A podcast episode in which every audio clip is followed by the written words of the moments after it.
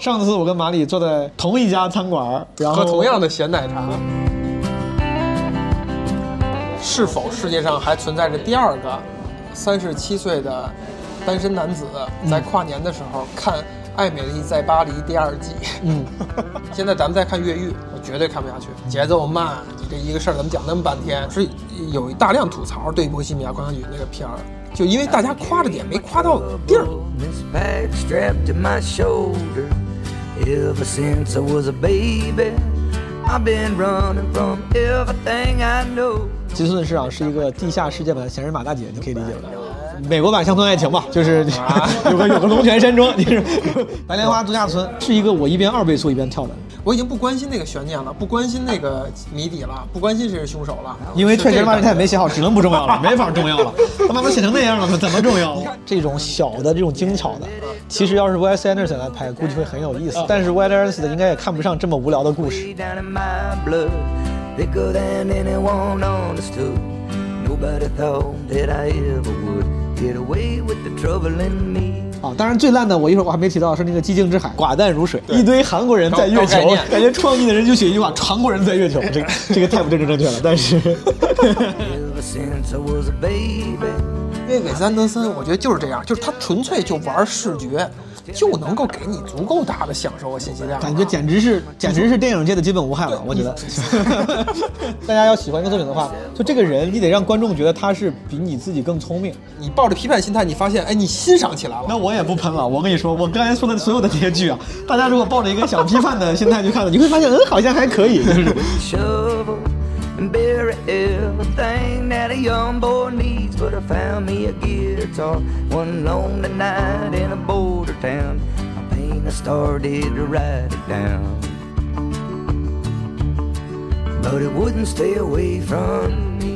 Hello，朋友们，欢迎收听这期的基本无害。这期呢，我跟老朋友马里 聊了一下我们最近看的电影啊、美剧啊、纪录片呀、就是文艺作品，交换了一下彼此对一些文艺作品的看法，啊，也互相做了推荐，也和吐槽吧。这期其实跟基本无害之前有一期形态几乎是一样的，所以说题目起的格式也差不多。之前基本无害有一期叫“喝咸奶茶的时候适合聊文艺创作和二手 PS 四”，我记得是啊。当时我们就是在一个新疆饭馆儿啊，喝着咸奶茶，吃着东西，然后在饭店里面录的。这期是在同一个饭店喝着同样的咸奶茶聊的。上次那期有朋友说说这个啊，因为有一些现背景的现场声，所以说显得好像有点打扰。但我挺喜欢的，我觉得那个效果挺好，我喜欢那种有现场声的感觉。这期还是有，所以说如果介意这种音质的朋友啊，那就抱先提前抱歉了。嗯，但是我们是用专业的小蜜蜂录的，其实那个背景声不是很干扰，我觉得啊。然后除了这个之外，哦，第二个事儿很重要，就是基本无害之前那个咱们的管理员小助手 Marvin 的微信号，之前叫 Marvin the Boss，这个微信号加满了，所以说如果还想加基本无害听友群、基本无害人间观察群的朋友，可以加现在新的微信号。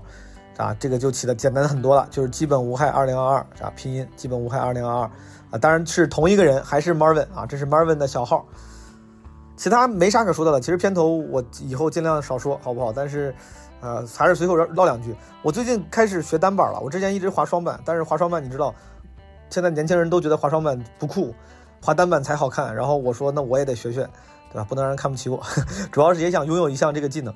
然后上周去那个亚布力去学单板了，真的，我就是真的，就像所有刚开始学单板的朋友一样，就摔得不行了。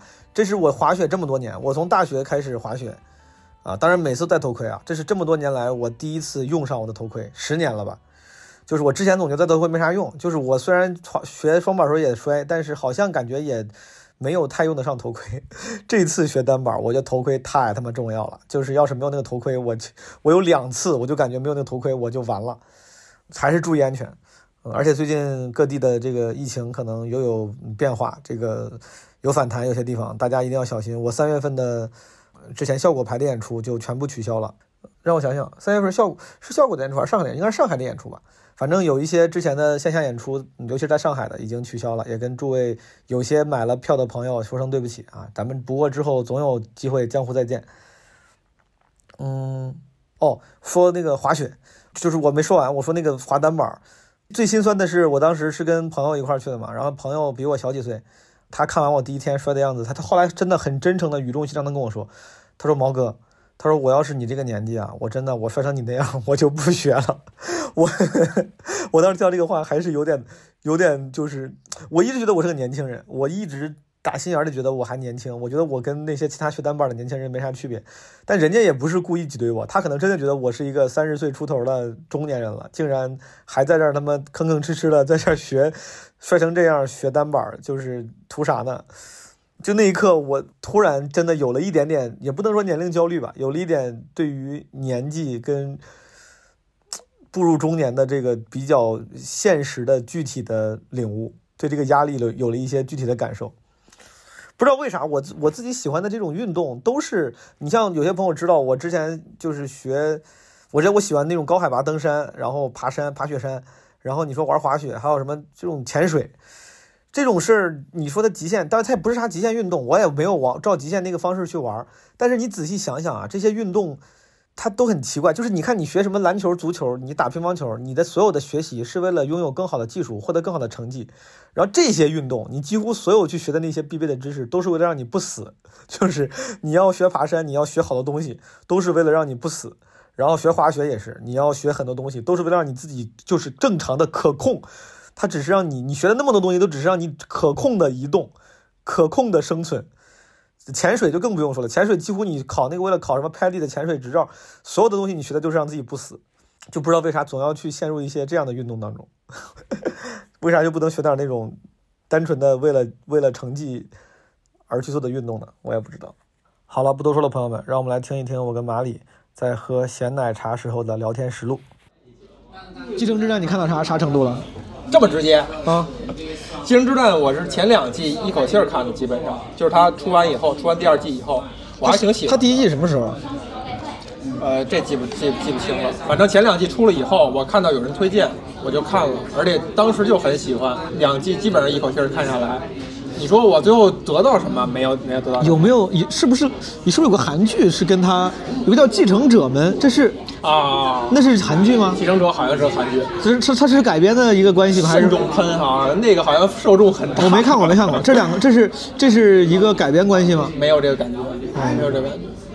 因为你看他那《继承之战》里边那个傻女婿，嗯，那个可是某一代的达西，就是《傲慢与偏见》，他是跟那个凯拉奈特利，他那时候演达西，那就以前是当一个小生培养的一个人，在这里边演了一个那么傻乎乎的一个角色，这个反差可能是我刚开始看这点最大的一个萌点啊，因为我小时候是是很喜欢《傲慢与偏见》的，他各种版本我都会看一看，对那个演员还是挺有印象的。然后这个讲的有的地方，我不知道这是不是算是呃脱口秀界爱说的一句话，就是预期违背。我觉得有的地方还是有一些预期违背点的，但是你看时间长了，你就能掌握它的套路了。然后那种傻傻的那种劲儿呢，我就觉得挺好。但是第三季出来以后，我立刻就想追，发现就是追不进去。你没看过黄石对吧？我没看过《黄石》，你那嗯，哎，那个经过对比，你觉得气了？那个三我没弃，我应该会继续往下看的，但我只我只觉得《激情之战》让我很失望。我之所以看，是因为它评价很高，而且我觉得我应该大概率不会失望，就哪怕不会觉得说这个成我之后天天挂在嘴边跟人安利的剧，但至少我不会失望。但我有点失望。那个，哎，《边境三部曲》你知道吧？什么《猎凶风河谷》，我听过呃，就是就是那几个呃那个什么《Hell and High Water》叫啥呀？赴汤蹈火。《赴汤蹈火》，就是那个谁，那个 Taylor Sheridan 背后的创作者叫 Taylor Sheridan，呃，他是黄石的，就是创作者。哦，他创作了黄石，创作了金斯顿市长，边境边境三部曲，包括猎最新凶风河谷就是那个大雪天的那个，对鹰鹰眼鹰？眼那个看了我都看了。嗯，我为啥提这个人？是因为我最近我会因为一些作品我说拍的好，我去了解那个创作者。哎比如之前咱们聊 Free Solo，我觉得那个 Jimmy Chin 跟柴小姐很厉害，他俩最近又出新又出一新的，那个。就是泰国水下救人那个对对洞潜救人那个，就这个都就会让我觉得通过这个作品，让我了解了之后的那个身后创作者之后，让我对他们这个个人产生个人的喜爱跟崇拜，所以我觉得很有魅力。这可能真的就是最对的一种去顺藤摸瓜看文艺作品的方式对式。，克克林特·伊斯特伍德也是算是其中一个。Taylor Sheridan 也是。我当然我说这个不是为了顺便说我最近 research 结果，是因为我后来知道原来《边境三部曲》是他拍的，我是因为看了黄石才了解了解这个人。是他是他写的？是他写的，是他写的。然后你像黄石，就是他是又写又导，他甚至中间还演了一个角色啊演的也很好。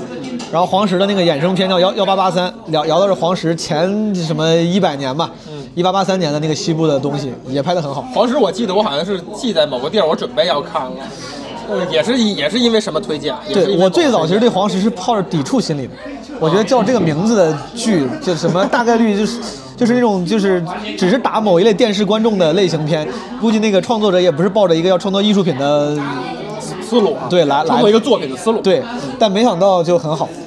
我为啥聊《继承之战》想先说这个？嗯，是因为我觉得那个黄石，比如说是因为我的一点之一，跟《继承之战》相关的一个点，就是里面的人呢，他都不会让你感觉傻，不是角色傻，角色傻有可能是故意的，就是这个是编剧的问题，就是编剧人之前是不是有那个有一些编剧理论，就是说大家要喜欢一个作品的话，就这个人你得让观众觉得他是比你自己更聪明，他可以是个蠢货，嗯。但他作他作为蠢货的那个方式，the way he being dumb，也应该是让人信服的，不能是观众看到说，说这地方怎么能这样，就是我都不会这样。啊，呃，就是如果你要拍的就是个傻瓜，那不说了。比如说你要拍的是一个富二代或者是一个大老板，呃，你就觉得他应该比你高明一些，如果一个大老板再用一个比我高明的方式行事，但同时仍然束手束脚，然后最后没有办法的栽了好几个跟头，我觉得 make sense。啊，但是如果他的那个形式方式让我觉得这拍的是啥，就是我就会很出戏。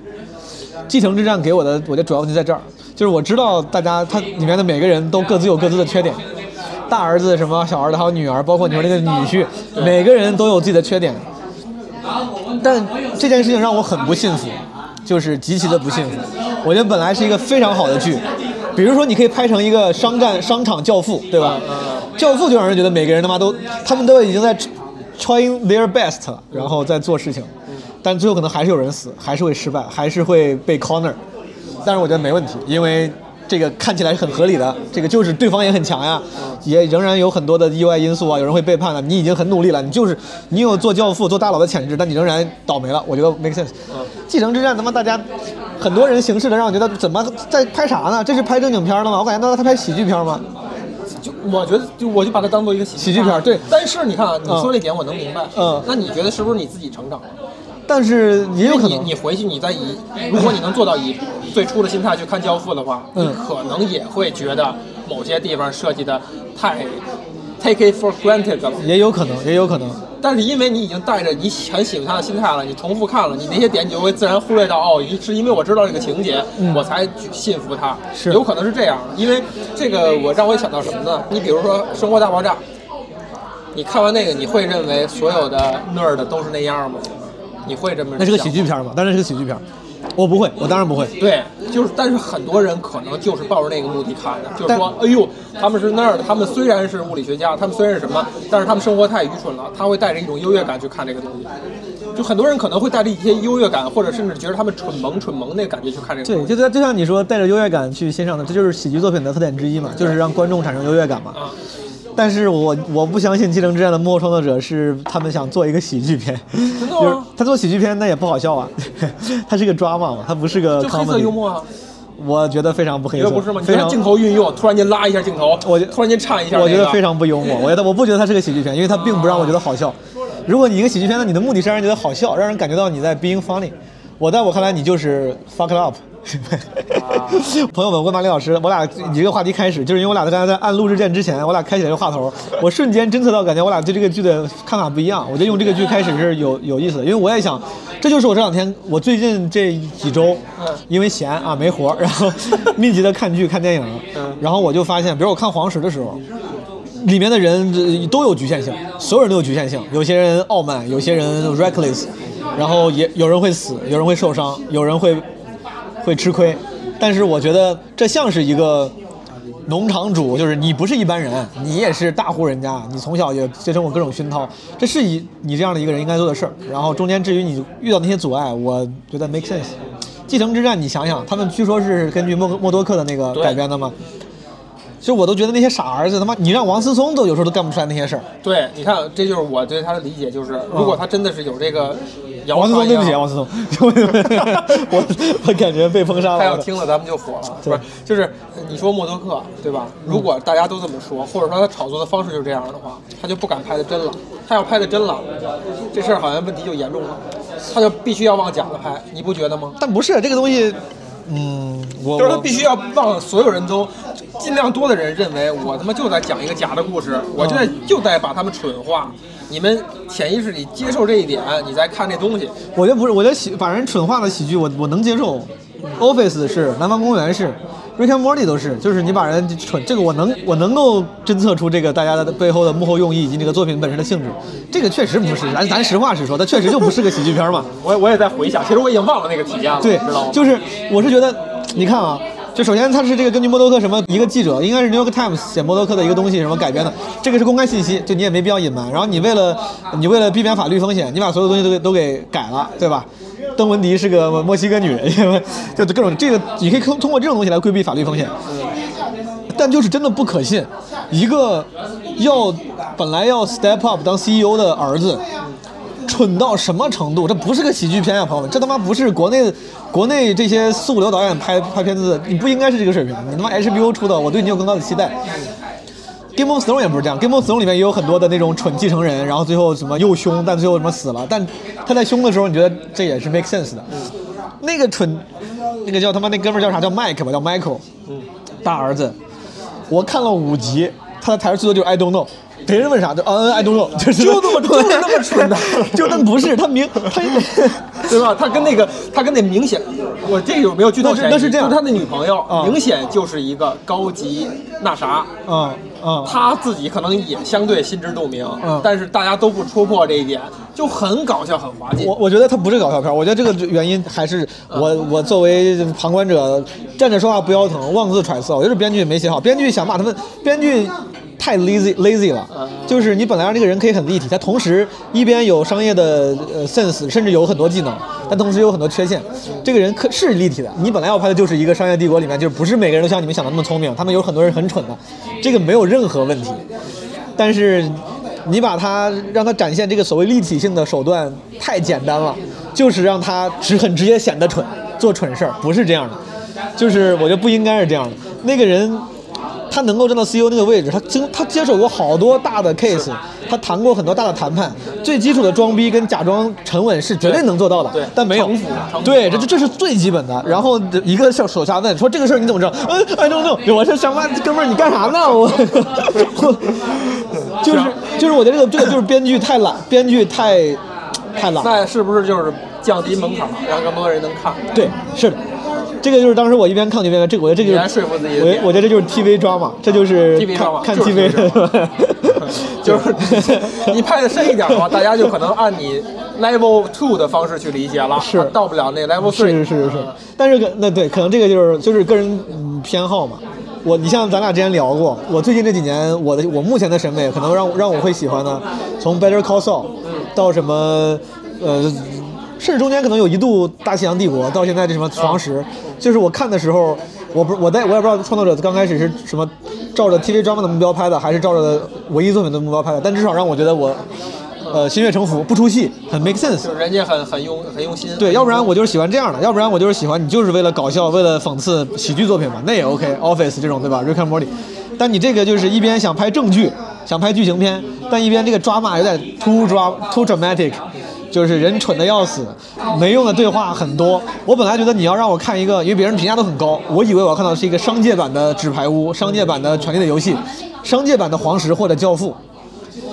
仍然可以体现蠢，仍然可以展现你的讽刺，但没有，他就是我发现我看的是一个商界版的，我不知道什么绝望主妇，什么 Suits，什么金装律师，就是哎看的。，你拿秀子来比，有点意思。秀子有点那意思。秀子就算是不是，它就算是一种偏类型化了。是是是啊袖子就是就是时装片，帅哥美女是吧？大家一起搞一搞，连案子都不聊，是吧？你看以前的律政剧，好歹还聊聊案子的事儿呢是是是是，Boston Legal 什么的对，Practice 还聊聊案子的事儿，他那个案子都不聊了。是啊，就帅哥美女嘛。对，这个是我很想吐槽的一点，因为今天我在来找马里之前，我在找你之前，我都已经说我出发了，我还在看第五集，我把第五集最后几分钟看完我才出的门。嗯，我就有点失望。但我我我估计第三季我都不会看。对，，但他没有差，他不至于说差到让我不想看，我还是我还是想看的，啊，还是想看，其实还是挺精彩。你说那黄石倒是勾起我兴趣了。好看。它是一个什么背景啊？黄石这个片儿，我自己也在总结。我之前每次咱俩聊，我都跟你说我喜欢啥，我基础信息都不太知道。大概说我喜欢啥。最近我因为想让自己喜欢啥不喜欢啥，我都想让自己想得清楚点。所以说最近我也会看啥，我发个微博，我简单讲一下，也是帮我自己梳理。黄石这个我总结了一下为啥好，我给你解释一下，它就是一个在当代的蒙大拿，因为黄石这个国家公园横跨三个州嘛，Montana、Wyoming 还有 North Dakota 好像是，反正是某个 Dakota。你去过吗？去过，我去过黄石。那还挺好。然后因为我喜，我之前上学那几年，基本上一有假，别人去什么坎昆、去海边度假了，佛罗里达，我都去华人中园、华那个国家公园。公园。然后我喜欢这个题材，本身我就喜欢这个题材，可能是因为缺啥补啥吧，我也喜欢硬汉。嗨，就像人家说不 man 的人喜欢开 SUV 一样，就我不知道是不是因为这个，但是我真的喜欢硬汉，我喜欢看金庸，喜欢乔峰，喜欢教父，然后我就喜欢黄石，原因也是这个，里面都是都是很多纯爷们儿啊，典型红脖子。女的也是，我操，他们，这个咱一会儿我可以详细说。我觉得他，你红脖子从贬义上来讲，他们是横归横，但是也没文化，对吧？里面的人他们价值观是偏右的，哦。但是呢都聪明，就是那种话不多，人狠话不多的那种大哥，你知道吧？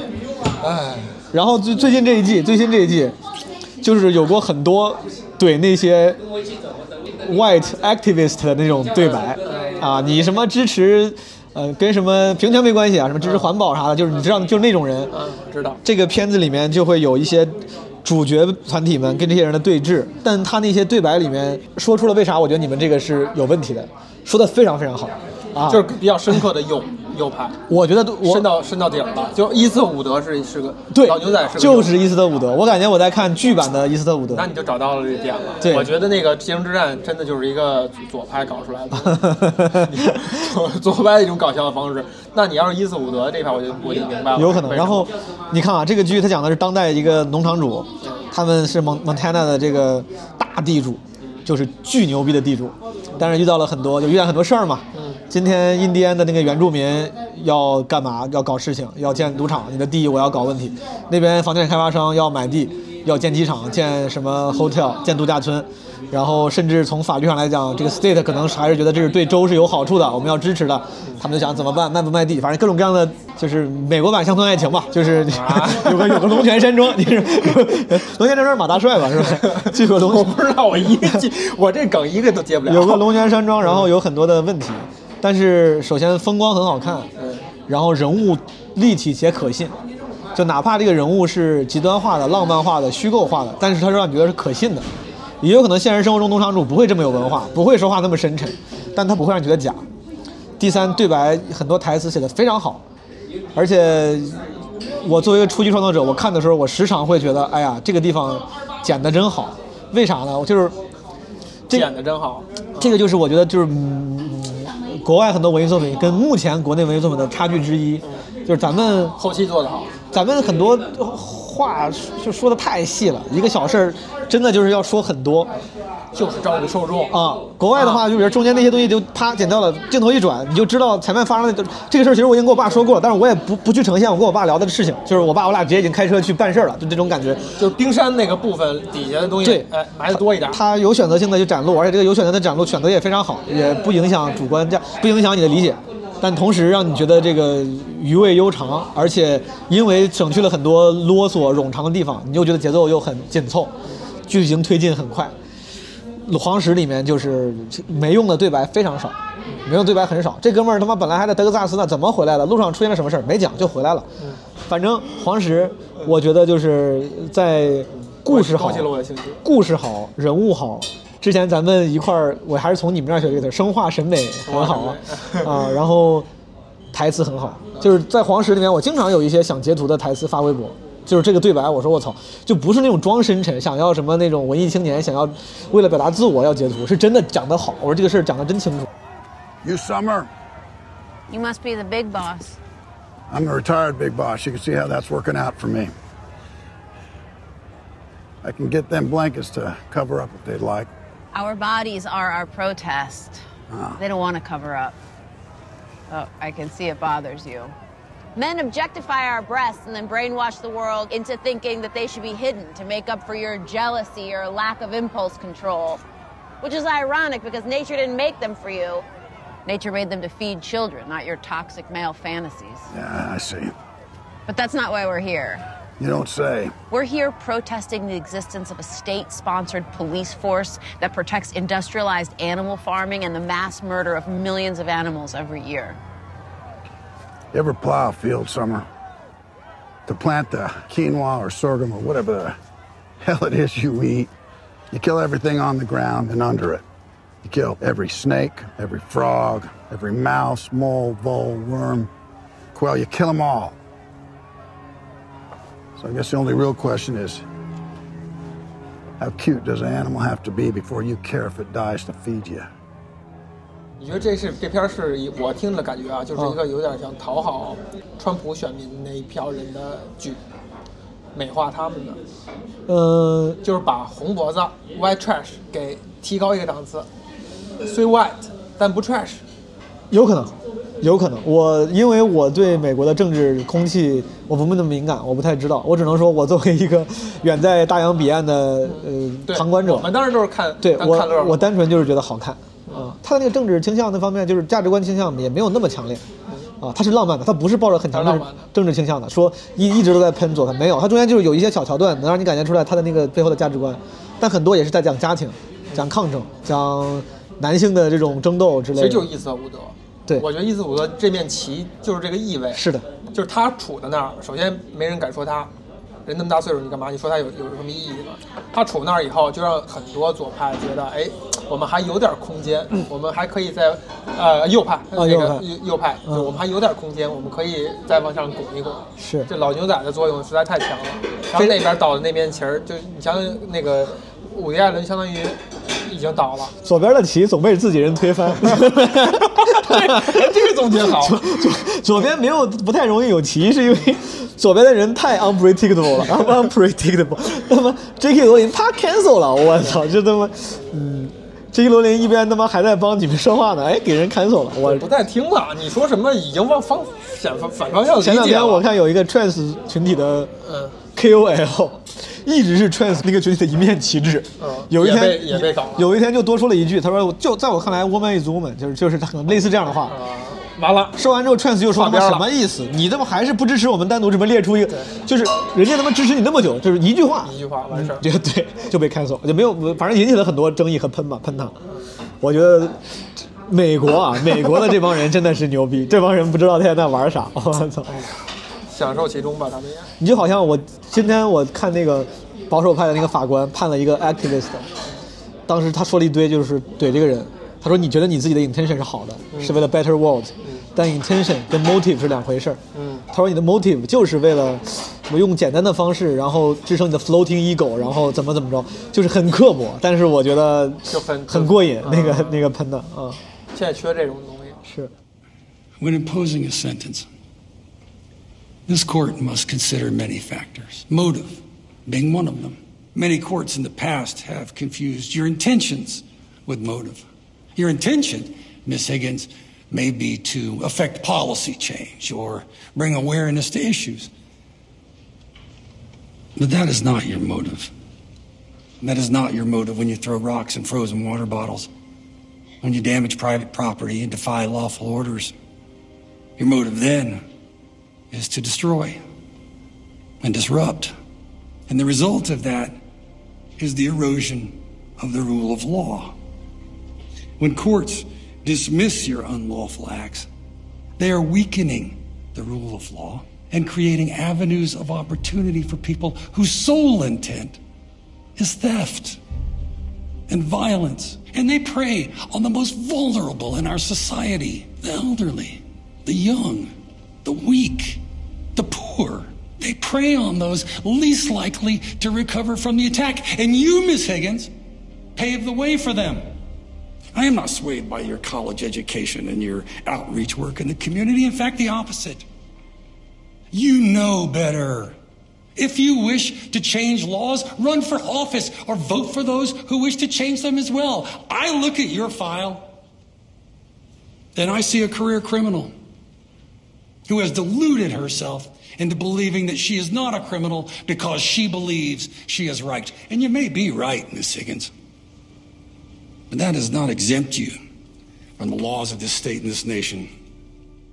For the two counts of assault on a 推 peace 荐黄石，黄石的衍生剧，黄衍生剧拍的那个一八八三嘛，也挺好看。对，但是这黄个石几季了？黄石现在出到第四季了，第四季没有完结，然后那一八八三是刚刚出，然后出了三集也没完结。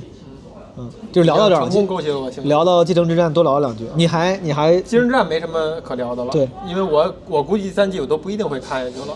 但是有一个剧我是属于刚开始准备弃了，然后后来大家都太赞了，我就又继续看完的，就那个《泰拉索》，这个也我也是听说很好，嗯。然后我我看了第一季特别喜欢，嗯，我看了半集，我就先停了。我这个，但是我不能批评，因为我还没有形成观点，我只是觉得前半集没有吸引到我，然后我就说改天有机会再好好再看吧。对，但是那个现在已经变成一个剧现象级的了，就好多不看剧的、不看英美剧的人都被卷进来了，而且那其实挺夸张的呀，因为足球这个东西，我觉得它天然形成的那个鸿沟还是挺高的。你比如你看，你完全不看球，足球题材就对你完全无效，甚至起反作用，不会因为题材对我加加分，是不是？甚至起反作用，倒不至于，真的不至于。你不觉得吗？就比如说我做一款游戏，嗯我这游戏是一卡牌游戏。但是我就是因为足球题材，可能对卡牌的受众他不看球的，反而起反作用，就这感觉。有可能，有可能。你看泰拉索就是就是这感觉，但我觉得他后边都没不怎么跟足球有关。但我觉得游戏游戏是这样的，游戏是因为，比如像你们很有名什么足球经理这种游戏，那个就是已经严格划线了，哦就是你其他人就别看。我之所以不玩，就或者类似的游戏我不爱玩，第一是我确实不太懂，就是我要为了玩你这个游戏，有一个足球版三国杀跟三国杀，我之所以玩三国杀是因为三国杀这个背景让我。就是就这意思他。哪怕不加分，至少我懂，我没有什么门槛。足球的话，我还得学这些球星，学这些技对，我觉得就这意思，就是嗯泰拉索给人感觉就是，如果喜剧受众的话，嗯他可能因为足球这东西觉得我怕我 get 不到那些深的点，哦我就不看了，那我就去看其他喜剧，因为喜剧选择也挺多。但是你就又发现泰拉索又属于那种比较破圈的，很多完全不热爱体育运动的人，甚至都能 get 到他那种热血和那个，嗯，那有有趣的那种东西。我看了前半集，就是因为我实话说，那个我我我看了前半集，我之所以先暂时暂停了，跟题材不没太有关系，我就觉得不太好笑。啊，当然我太好笑啊。对我觉得不太好笑，但有可能是因为我看的不够多，还没有好好看。但我就觉得也不太好笑啊。有笑点，就是第一季我很喜欢，我第二季刚开始准备扔下，是因为他开始玩深沉，哦就他开始挖掘每个人背后的阴暗面啊，什么不是不是阴暗面啊，就是他的呃性格缺陷啊、内核啊等等的，包括拉索主角在第一季里边就是一个无弧光的人，就是他太好了，太完美了，你就想要这么一人当你朋友、当你教练、当你的那个领导什么的。明白。到第二季开始要给他做点弧光，要给他做点以前以前的一些心灵的创伤啊，等等等等的。他开始干这事儿的时候，我就觉得大家都在干这事儿，我好像觉得我不想看。所以说这个剧，你看啊，第二季因为深沉嗯对你来说减分了，第一季你还是挺喜欢的。嗯，为啥？为啥喜欢？它哪儿好？呃好笑吗？你觉得它是好笑还是我觉足球得有有好笑的点啊？然后有好笑的点，但是我也回想不起来。我就印象里边是说我有会有一些点会觉得设计真巧，就是拍一下腿，呃跟足球没关系，就是剧，就是作为就是剧作为一个作为剧作为一个作品啊而且这个主创人员那写这个戏的这几个人是不懂足球的，明白？但是呢，第一季又卖了点力气，还是有一些点是打到了球迷的球怀子骨上啊。明白啊？这事儿我觉得，在我看来，如果当我知道场外信息他们不懂足球的时候，我觉得是额外用心的。明白然后第二季就没有这些点了。明白？第二季就有点那种，呃，我已经熟练工种了，或者说我已经这事儿已经成立了，我好像可以放松点警惕，我就用点行活的手段，是吧？体育的热血，这点就够了。以前还要跟足球挂点钩，现在不用挂了，专是体育材题材的这些点我用进来。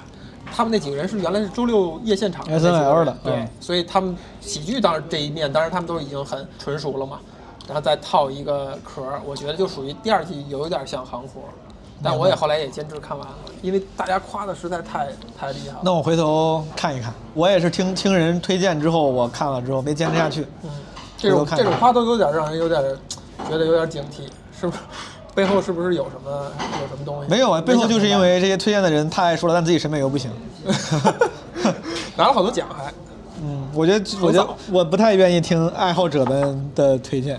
咱们说这些瞎瞎说的话，我知道也会对有一些听众造成推荐作用，但但我们相信我们说的就行。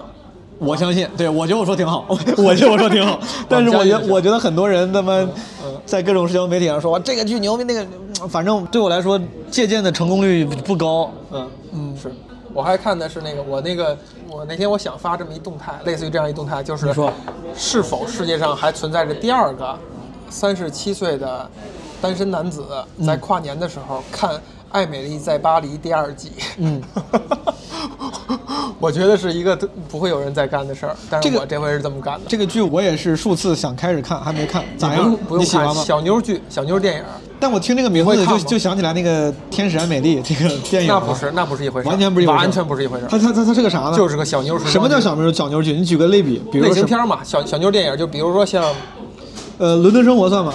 高级一点的，它不是小妞了，所以说，《艾米丽在巴黎》比就有点像时装片啊，Gossip Girl。那我没看过，我没看过《Gossip Girl》。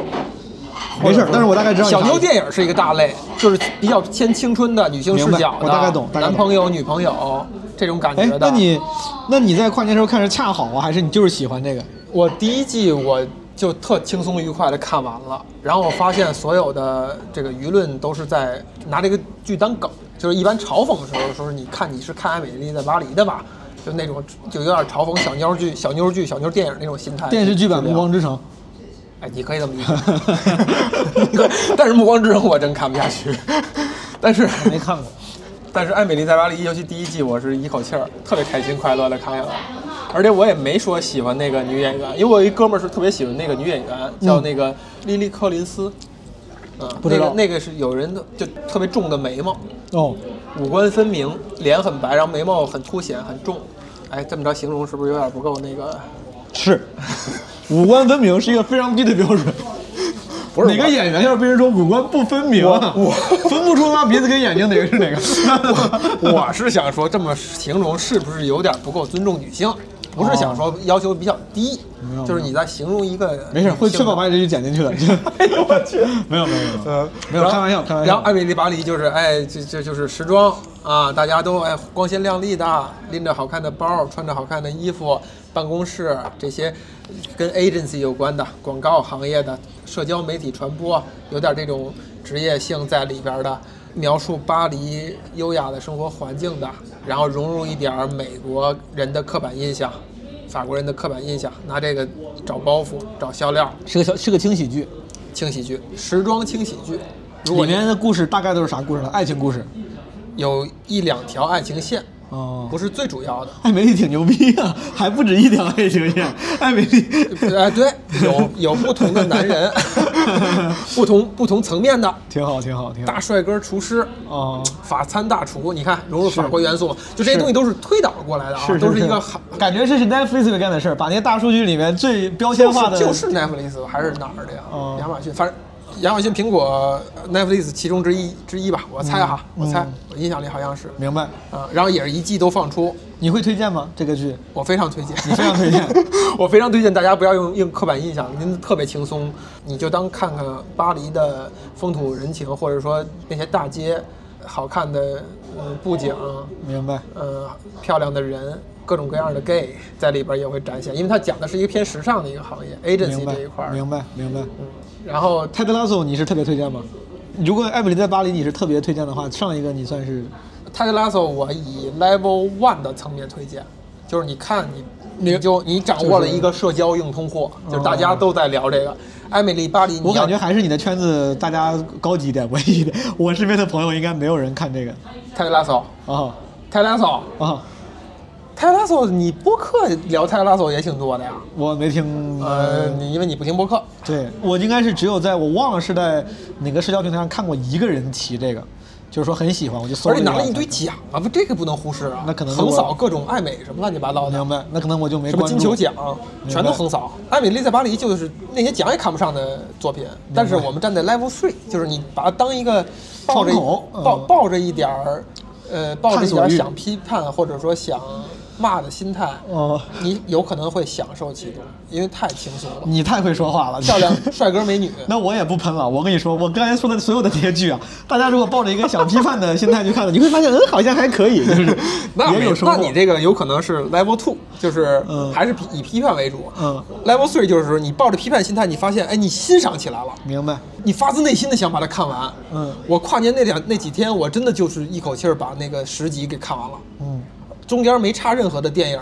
洗洗脑子、洗洗眼睛什么之类的。它也能有这种让你一口气看完的吸引力，是的，嗯，挺好。但前提是可能你对于年轻人的那种甜腻腻的，呃小情愫什么的，也还是还会是还是能买账。哎，我顺便问你几个别的，比如说那之前那个现代爱情 （Modern Love），哎，第二季这这这个东西，呃，我没看过第二季。Modern Love，因为你想走高级的路，但是我觉得第二季没走的太正直。因为你里你因为你刚才提到了什么甜腻腻爱情，我就想问，我想来尝试揣摩一下你那个线在哪儿。嗯当代爱情、现代现代爱情，这个你觉得好吗？第一季吧，第二季我没看过。第一季我还挺喜欢，哦，我还挺喜欢，但是我你说让我完全推荐的话，我觉得不一定会推荐，因为我觉得那种喜欢有一种偏私人的感觉。明白明白。这个咱俩我忘了聊没聊过了，因为那个当代爱情这个 showrunner 是他叫什么呢？Johnny Carter 是那个 Once，然后 Begin Again、Sing Street 的那个导演 Sing Street 挺好。啊。你要这我之前不知道，但你这么一说，我对他挺失望。呃 对，你要这么比的话，跟他自己那几个电影比，没法比。但但这个剧，但我觉得也不怨他，我觉得是剧本就很烂俗，我觉得这个故事太烂，太因为他是纽约对对对纽约 Times 上那个 editorial 的一个一个栏目，它是一个啊栏目，就是大家就是那种通俗的能引起共鸣的爱情故事，是的仅此而已。对，弄成那样，我已经觉得算是他卖力气了。挺好然后第二季我就完全不接受，我就觉得连力气他都不愿意卖了，可能就是为了挣挣钱吧，因为哎大导演人也不容易了。就是与其让你列举啊，因为刚才我感觉前面你刚刚提到两部剧，你都还是这个有喜欢的地方的，甚至都是推荐的。有没有啥你想吐槽的？你觉得不好的？不好的我可能一集都就不看了，吐槽的真没有。你像我自己吐槽的习惯我今天跟马里也是，我俩提前几十分钟说一会儿吃饭的时候聊聊这个文艺作品，我就列了一下最近我看的，我剪出了三个我想吐槽的。嗯你是都没有啊？我没有，你来吐槽。你的白莲花，白莲花度假村啊，我也我觉得也那个也是我听了谁夸了，我是想说我哪天看一看的。你现在来给我浇灭这拔个草，不用，就我觉得呃，拔个草我觉得你就是那个这个剧，因为它不长，六集吧，好像八集还是六集？啊，对，好像是不长。就是你看完你也不会觉得浪费时间，但是呢，这个白莲花这个名字，首先它是一个认认真真的翻译吗？它的英文名叫 White Lotus 啊啊，，因为它那个故事所有发生的地方就在一个度假村，叫没有取咱们那个白莲花的这个含义。没有。但是如如果你非你非去那按那个含义理解，它可能也恰好影射了一些这类人吧。啊，但这个剧对我来说，问题在于，我首先我看大部分剧都是我会跳，我会一直跳，就跳就是那个那个播放器自带的什么前进十五秒，点一下点一下前进或者你按那个电脑电脑上按一下啊，前进五秒，箭箭箭头，对，哪怕是我很喜欢的剧，我有我也我也会习惯性在我觉得没有对白，或者是我觉得这个地方可能就是一个逼肉，就是照空镜我就跳了。白莲花是一个我一边二倍速一边跳的，一边或者一边一一点五倍速一边跳，他们说还挺快，一边就是我会加倍速在家跳。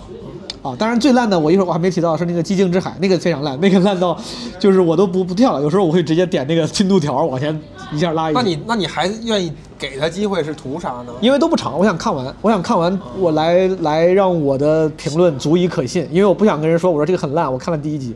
如果有一个人跟我这么说，我可能会想，那可能是你没看完，你这个太傲慢了，你没看完，你在这儿瞎说。我觉得先看完才有发言权吧。白莲花度假村就是那种，我也是听说评价很高，然后也是 HBO 出品，总感觉好像是有一定的质量保证。保障的，没意思，就是我不知道该咋说，就它不是一个烂剧，你看的时候你也不会觉得特别烂，因为它本来是还是那句话，它是个轻喜剧。当你是个轻喜剧的时候，你的很多呃其实容易了很多。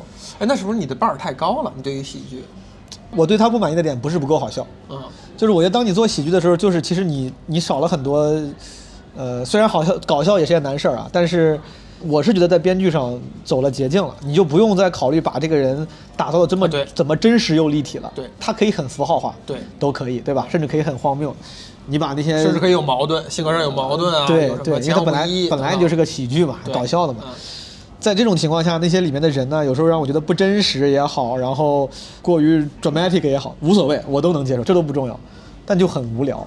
就是这无聊是指它的主线情节情故事也很一般，他们刚开始是以悬疑的开头，直到最后最后一集才把那个算是这个悬疑的答案揭开。但这个悬疑它是个限定剧，等于但这个悬疑那个点啊，完全就不让人感觉这个是有多么的 thrill，让人觉得哇，让我想怎么还不揭揭晓谜底？没有，就是可能你看到第一集、第二集你就知道大概啊咋他妈回事了，或者是，或者这这个悬疑这个点根本不重要，嗯就是 麦高芬啊，就是非常不重要把。悬疑变成了麦高芬，对，你看啊，它一共六集还是八集？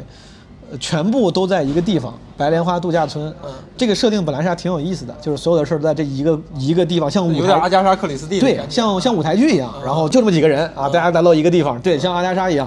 但阿加莎那个人家至少悬疑是那个主卖点，而且确实，对对对呃，达到了它的功能，就是大家是为了这个悬疑这个谜底，我精巧的让人让我想要继续看下去。要先结账是吧？来来来，先结账。哥们儿，咱十一点关门是吧？对，我们十一好点嗯，那您对一下账啊行，没事儿，我看一下付了啊，账单没问题吧？没问题。就是那个悬疑那个线又不重要，嗯嗯然后有时候一个密闭空间里面不用太丰富剧情也能好看。比如说那个之前有一个无人生还，呃有有个话剧《杀戮之神》，你知道吗不知道？杀戮之神》拍成过电影，电影很好看，你可以看看《杀戮之神》。然后也也它也是同时是个话剧，在北京的一个话剧酒吧还还上演过，赵立新开的那个，就是就这种限定空间其实是可以引人入胜的，连活埋他妈就一个棺材就能对演下去的但个很容易做戏。对，但他这个竟然就无聊到让我觉得这也太无聊了，就是真的。夸人夸他的点夸在什么点儿呢？就如果我觉得推荐这个东西呢？他们夸的人会说这个就是，我感觉啊，我我没有特地去搜过夸克的那个评论，但我记得我无意中看到过一些，就是说他也是个群展现了群像嘛。他们他们觉得讽刺了，就是这帮人也是啊对偏左派的这帮人。我突然间想起来了，嗯我忘了是不是夸的这个剧了。反正我听过一种夸的论调是说，我已经不关心那个悬念了，不关心那个谜底了，不关心谁是凶手了，呃，这事儿不重要。是因为确实他妈是这个感觉他也没写好，只能不重要了，没法重要了。他妈都写成那样了，他怎么重要？你看，这就是同一件事儿的张着嘴的论述方式和撇着嘴的论述方式。是真的不，他没法重要了。嗯就是这个东西我可以不重要，我都不不把这个纳入打分范围内。咱们就只挑那些别人夸的地方，咱们就聊这个夸的地方。夸的地方是你生动的展现了这帮人的群像，然后并且精妙的手术刀般的讽刺了这些人的那些点，然后把他们这这种人的那个自我矛盾也好，然后去伪善也好给剖析了，嗯然后怎么没有？没有，我觉得就是就是浮浮于表面。非常浅层。那个东西我，我觉得，以咱俩以我对你的了解，咱们聊这，咱们看这些文艺作品的这些呃，算是积累跟经验吧。嗯你去看，你没有什么新的启发的，没有什么新启发，非常浅层的所谓的那种嗯描写。啊，一个矫情的美国中年妇女，然后一些感觉符号化的感觉感觉很 woke 的那种美国大女大学生，嗯那种企业的高管啦，怎么，然后女强男弱的这种白人的中年的婚姻关系了，这就是符已经聊过符号化好多遍的非常无聊，这并没有什么新东西。然后看完之后，我也没有觉得你这些群像让我觉得哇好精妙。虽然这个剧情没有太多的那种激动人心的起伏，但是仍然别有一番滋味。没有，没有滋味。这个剧就是在这儿就寡淡如水。你看的时候，你也就觉得这也没讲啥呀，然后也不像有些文艺片，虽然没讲啥，但你有一些地方能让你得到情感的触动，或者是精神的共鸣啊，或者是那种会心一笑般的狡黠的那种，他觉得讽刺没有，就都很无聊。我觉得这可能就是你的伴儿已经远远高于平均水平了，所以他在平均水平下，大家以这种要求下，大家都觉得好，或者说我我不知道在我们可以接受的、看明白的范围之内，哦，我 get 到你这个点了，我特别希望是这个，我给了我一个借口，我可以说你好，就这意思。啊对对，是的，给了我一个借口，我找着这个夸点了。是的，这夸点你写的很明确，是的并且你强调了几遍给我，对我知道夸点是什么了。行，我我没问题，我现在就发了一条微博，你等着，对就夸去了。很多很多推那些文艺作品的公众号，不就干的就这个事儿吗？就是我给你列夸点，啊，就是说哇，这个剧今年的一大神剧，然后嗯开始就是确你肯定有地方能夸，但是至于它真的是不是能给你一个美好的观影或者观剧体验，真的非常不一定。嗯你说是因为我伴儿高了，我希望它是真的，因为那是一种夸奖，说明我审美高，或者那肯定是但我不确定，我也不知道是我不是伴儿高了还是还是大家这个咱咱们就是一步一步美剧这么看出来的呀。明白你比如说把这剧放在你最早第一部看的美剧的时候，你也可能看完以后觉得，我靠，美国电视剧跟中国电视剧差别太大了，是的是的是的是领先那么多。是的，可能是因为这个，所以说《白莲花度假村》我觉得是一个跳着看也不会浪费时间，也可以去看一看，了解一下别人为啥喜欢，也不会觉得太浪费时间的剧。但是如果你有更好的选择，这是我最近发明的话术，就是如果你有更好的选择，它的优先级可以无限往后放。这也提醒了我了，那我对于《爱美丽在巴黎》是一种什么情感呢？你觉得还是说，还是说我特别想凹这个造型，就想一个三十七岁高龄还看这种小妞 小妞剧，凹想要凹出这样一个想要造型来展现自己年轻的这个 内内心世界啊。嗯，特别放松，明白因为你看我那电脑里边攒了一堆的东西待看了，在等着我看。我都没有勇气点开它们，我就特别想点开《艾美丽在巴黎》看。可以，我回去我会看一下。我再不用哎不用。最后吐槽一个，这是我应该今天本来至少准备好的吐槽的三个，最后也是《寂静之海》，你看了吗？我没有，我连听都没听过。那俩我还真听《过寂，静之海》也挺火的，好几个人跟我推，Netflix 拍的完全没听过。拍的片，什么题材？是这样的，你看我现在一个一个跟你说，Netflix 拍的片，嗯。韩剧，韩国人演。的，但是它不是传统意义上刻板印象里的韩剧 drama，它是个科幻片，整场几乎都在太空，月球上在，太空对，哦，佩斗娜什么之类的。好像是啊，什么那个那哥们叫啥？有个哥们叫啥？孔刘孔刘，孔刘。啊，我大概知道了。然后就是你光看设定啊，用咱之前的话，这是 high concept，对吧？对一堆韩国人在月球 感觉这个韩国人在，感觉创创意的人就写一句话：韩国人在月球，这个这个太不正正正确了。但是，你开始扒眼眼角了是吧？这个就是我的意思就是，你看他的设定，你会觉得挺有意思的，你会觉得这个不一样，不是一一呃之前那种什么美国拍的什么我们去太空进行 dick competition，对吧？看谁的 dick 比较大，我牛逼你牛逼，不是。它本来是个好的概念，然后它的那个设定也很有意思，设定的就是有一些我就不多说了。但是虽然我对剧透无所谓，但我觉得可能听众里面有些人会介意剧透这个事儿。设定很好，然后剧情啥的，如果我我要给你复述这个故事，你会觉得这故事也编的不太落俗套。火星救援都有点落俗套，对吧？火星救援这个故事都还你说出来就还挺一般的，这个故事听起来都不太落俗套，但就是拍的不好。是拍的不好，还是你讨厌韩国演员？不是，我就是拍的不好。我喜欢韩国演员，我太喜欢韩国演员了，我 真好看。我，裴斗娜，嗯，裴斗娜我不知道叫啥，我我不认识，不算好看我，不知道是我不知道是谁，我不太认识。但是它是一个国际化，韩国的国际我对我对东亚我对东亚文化非常拥抱的呀，我 我这现在叫东亚三卷，管咱们叫东亚三卷。是吗？中日韩对，嗯就是我们已经卷得很厉害了，且有一些共性，明白。所以很多地方能找到共鸣。我甚至有时候我觉得看韩国的文艺作品，因为韩国非常的 Americanize，因为历史、啊历史原因，其实我对韩国文艺作品其实完全不排斥，而且有时候甚至甚至会觉得可能因为对于一些美国文化作品的喜欢，会会觉得更更容易接受嗯。但这个就是很单纯的，就是拍的不好，呃，节奏也慢，故事推进也慢。呃，台词也无聊，呃，除了这个故事说出来好像有点意思。那我告诉你，明确，你现在明确结论就是你的伴儿高了。哦，因为那些信息量就对你来讲太小了吧？是太少了吗？他那个拍的慢，节奏慢，掰开揉碎了，是针对那些把这些还当新鲜的东西的，它需要一个反应的时间和空间，需要一个进入的一个环节才有可能会那样。我是你这个比如我现在，你现在咱们再看越狱，嗯我绝对看不下去。嗯，节奏慢，你这一个事儿怎么讲那么半天？这人怎么给了那么多台词儿机会，给那么大特写 啊？他俩聊啥呢？你就会产生这些想法。有道理。嗯嗯，这个剧我是基本上是开着二倍速，再加上跳看完的。嗯，这些就跟编剧就没关系了，这些基本上就是 showrunner 他对这事儿的定义。可能他他那个面对的目标呃观众可可能恰好也不是我，是是，有道理。所以你的你的你的动作是对的，嗯。就开倍速，嗯。然后开这个跳，嗯。然后你把情节就它现它真正有价值那些东西，那些有营养的东西，有信息量的东西，你把它 get 了一遍。嗯对，嗯。但是说这个，我在现在澄清有点晚了，但是我还是澄清一下，就我不是喷这些，嗯。但是就像我觉得你刚才说那个非常对，可能就是每些不同作品有不同的对观众群。伴儿高的人也也没有任何优越感，对，如果也产生不了任何。如果有些听众，如果你之前听基本无害或者听马里老师的电台，你觉得跟我们的审美比较像，嗯。那可能我们的这个观点对你来说可能有借鉴性，嗯，但如果你不确定跟我们像不像，那很有可能我们的就不不具备借可借鉴性。对对我们的喜恶可能完全对你跟你在你看来是不对的。啊。这些都是我觉得都是应该值得看的剧吧。这个伴儿高伴儿低绝对没有优越感，是。我觉得就是你你有大量的观剧的经验了，对，跟大量的观影经验，它可能想找就是有差别的。东西也不太一样。确实有差别，就是有些东西对你来讲，就是你已经 get 了，你就希望快速的略过，但很多人没 get，他希望以合理的节奏。对，收获我补充一点，就也不是单纯的说自己看的多呀，然后就不由自主要求高了。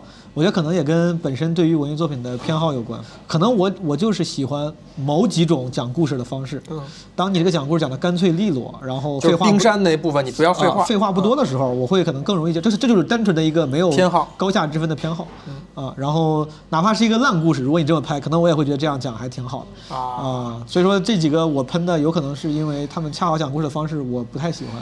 那你当年国土安全，你看，你看我也不太喜欢，你也不太喜欢。这国土安全在风头最盛的时候，大家全球都在夸的时候，我应该也就看了两季，我前三季我是非常非常喜欢的，嗯。我觉得特高级。我看两季然后我就觉得他有可能是他不成长，然后我成长了。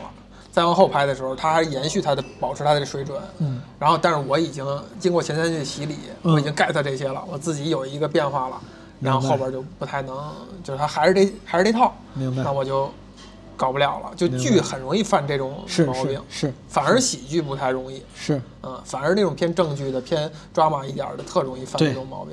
嗯摩登家庭看到最后我也都很喜欢，嗯，对，但是《摩登家庭》我气这这原因，我觉得，我觉得甚至在《基本无害》里都不说了不止一次了。哦，摩登家庭》我是觉得就是绝对推荐，但是虽然我没有看到最后，没有都看完，但是我觉得绝对推荐，就是你看它你不会觉得是。是错的。是，你我有我有期待，就是嗯马上要演的那个《This Is Us》最后一季，哦，我已经空了好几季了。是咱俩聊过这个，咱俩每次，这是每次咱们都每每次都会提到，每次都提，嗯嗯，，每次都会提，也是一个羁绊，咱俩之间的 羁绊。对对对对，要说要出最后一季了，呃呃，据说是最后一季，哦嗯，我确实空了，那我就不给你剧透了，我空反正这个我比较期待。对，我记得我上次咱俩聊，我就问过你，嗯上次我跟马里坐在同一家餐馆儿，然后喝同样的咸奶茶，喝咸奶茶的时候，我当时我就问过你，我说哎最后那个爸爸为啥死说了没？你说已经说了，已经说了啊，我到现在都不知道。别说，但不重要，那个东西不重要。对嗯，还有那既然你没啥可吐槽的，你有啥最近看的觉得还不错的吗？你给我推荐先说推荐剧是吗？都行，你给我推荐推荐，然后我也可以一会儿聊聊。我极其极其推荐一个，嗯，就是披头四的那个纪录片《披头四冒号回归》，超级推荐。但是我觉得那个门槛儿挺高的，不是所有人喜欢。第一，这个你得是呃 Beatles 的粉丝啊，歌迷，呃，或者至少对他对他的金曲熟悉也行。明白。如果是那个也是有一定呃岁数的人哈，可能接触过正版引进到国内的有一个红色的封皮儿、黄色的一的那张专辑，你只要听过那一张，并且很喜欢，这剧都非常值得看。另外一点就是他是那个呃《指环王》的导演彼得·杰克逊，人家做了《指环王》以后，已经收获了那么多赞誉以后，人家真的就是开始随心所欲的搞自己喜欢的事儿，比如说创作了。比如说帮助呃新西兰当地的这个扶植一下电影工业等等，哦。还有就是他这些年都花了大量的时间在纪录片上。嗯前几年他弄了一个二战的那个什么什么老兵老去的那个，感觉是你有印象吗？感觉是崔永元。有点这意思。当时他弄那个时候，我感觉他是奔那路去的。但是你想想，人家又弄了呃的这个这个纪录片，那个纪录片相当于算是一个短的限定剧，每一集两个多小时，嗯，加起来等于八九个小时的量吧。呃，如果你进不了这个门槛儿的人，你会觉得极其无聊。就讲的是他们以 Beatles 这种形式，最后一场演出之前，他们去排练这个演出和整个完整记录这个过程。这个都有都有历史资料的。对他们当时做的时候就想拍一个同期的纪录片儿，我就奇怪啊，就是哇，巨珍贵哎，巨珍贵，因是因为全都是真实的，他们排练的现场，看的你太感动了，就是特别又真实，所以说就是那些人年轻的状态，所以说这哥们儿他拍的时候，他是拿着以前的素材，用自己的导演能力去剪辑。是的他还是他有新加的素材吗？比如说采访没有没有采访，没有旁白，只有一些简单的字幕卡，哦做一些过渡。是把别人的菜给做了，就是哥们儿就相当于是金庸已经去世了，然后有一个人说：“哎，你这几本书不错，我给你缩丁一个，嗯，集大成的作品。”这感觉，他那原来原始素材好像是八十个小时吧，明白或者说上百个小时，明白他从当中剪了一个八小时的东西，而且那个节奏不是那种信息量巨大，然后他好塞素材，特别从容，嗯就是镜头特缓慢，嗯特真实。有很多，如果你不是粉丝的话，你会觉得你就这让我看纪录片儿，嗯就特真实记录，巨感动。我觉得那纪录片我会看好多遍，就我现在就把它放在我电脑桌面的一个文件夹，叫这可以重复看的一个文件夹里边。就我觉得我没事儿的时候就会点开看，挺好。就是太真实了，因为你就你像那个时候他们已经面临要解散的风险了，每个人都有每个人的家，列侬已经有那个大野洋子了，大野洋子就一直坐在旁边排练的时候，然后另外那个乔治哈里森就一直对着大野洋子露出那种嫌弃的表情啊之类的，然后列侬跟大野洋子呢就是就是大野洋子就坐在旁边这陪着他等等，但是你你能从中当中捕捉到他们真正排练起来，音乐撞在一起的时候那种特别深的那种默契，特真实，然后俩人互相调侃搞笑，是。这个感觉，也是你对这个 Beatles 还是有一定感情的，可能得有一定基础。得。有一定感就。他虽然不算我最喜欢的乐队，但是他绝对是一个我心目当中非常非常伟大。这就好像对我就心里想，就是如果有一天，比如路易 C K 死了，有人拍这个路易 C K，比如说最后一个专场前的这些东西，我会特别想看，啊，对，哪怕不是路易 C K，就是你说可能是其他的我喜欢的，呃，只要是一个脱口秀演员，比如说他在准备的时候，对对对对如果他有准备这个环节的话，对对对，他前面的整个这个过程，我会特别想看。我觉得前提可能是你对这个题材或者对这个主角有一定的兴趣。玩过乐队，咱们也都是可能会写歌的人。是。首先你有存在一个好奇的心态，就是音乐人他在人家是怎么创作准备演出的时候，嗯。他们那那几首金曲有一个那个 Get Back，他是基本上是边写边改，在那个整个过程当中。是，调词儿啊，哎这块换哪句啊，他们就在有这些细节。明白。啊，明白。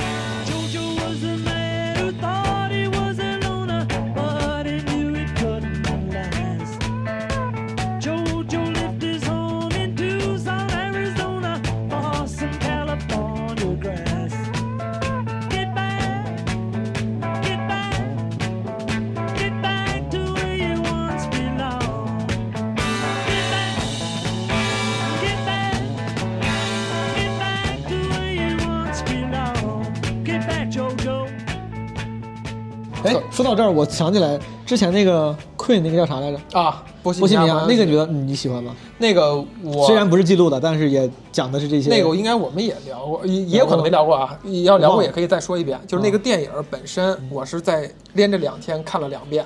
明白。但是你要说我喜欢不喜欢，不算喜欢。我觉得电影拍的一般。嗯但是之所以看两遍，就是因为它勾起了我原来对 Queen 的那个热爱，对对那个 Freddie Mercury 的热爱，就勾起了我那种情怀了。明白我用它来追忆我的那个情怀，去追忆那些我喜欢 热爱的大金曲。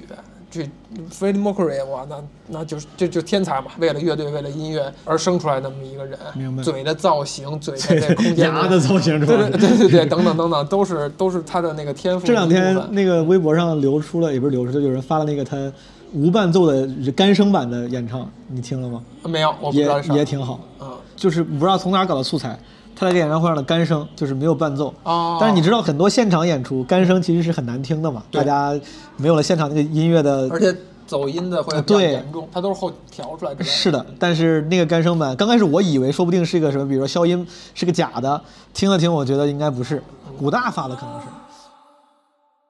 Just kill the man.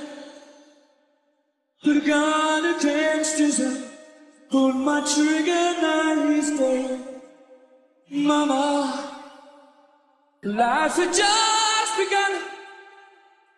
But now God has thrown it all away. Mama, ooh, didn't mean to make you cry. If I'm not back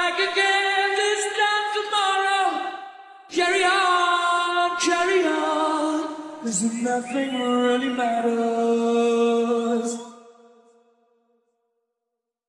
Truly, my time is gone. Send shivers down my spine, body's aching all the time. Goodbye, everybody. I've got to go. Gonna leave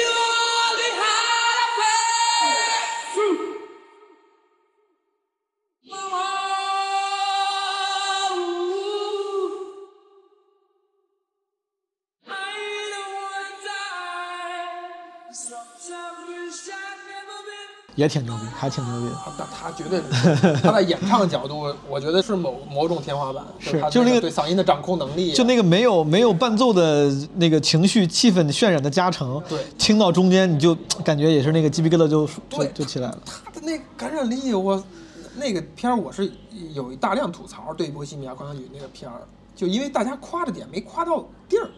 他夸的是那个演员，那个什么雷米还原度多高，多么像 哪儿还原了？就是他演太娘了。就虽嗯然 Freddie Mercury 是个是个他自己承认是双性恋，但是他那个舞台动作不是娘。嗯，呃此处也没有对娘有任何的 褒贬，毛东已经是我已经不说话了，我已经想要避开了是吧？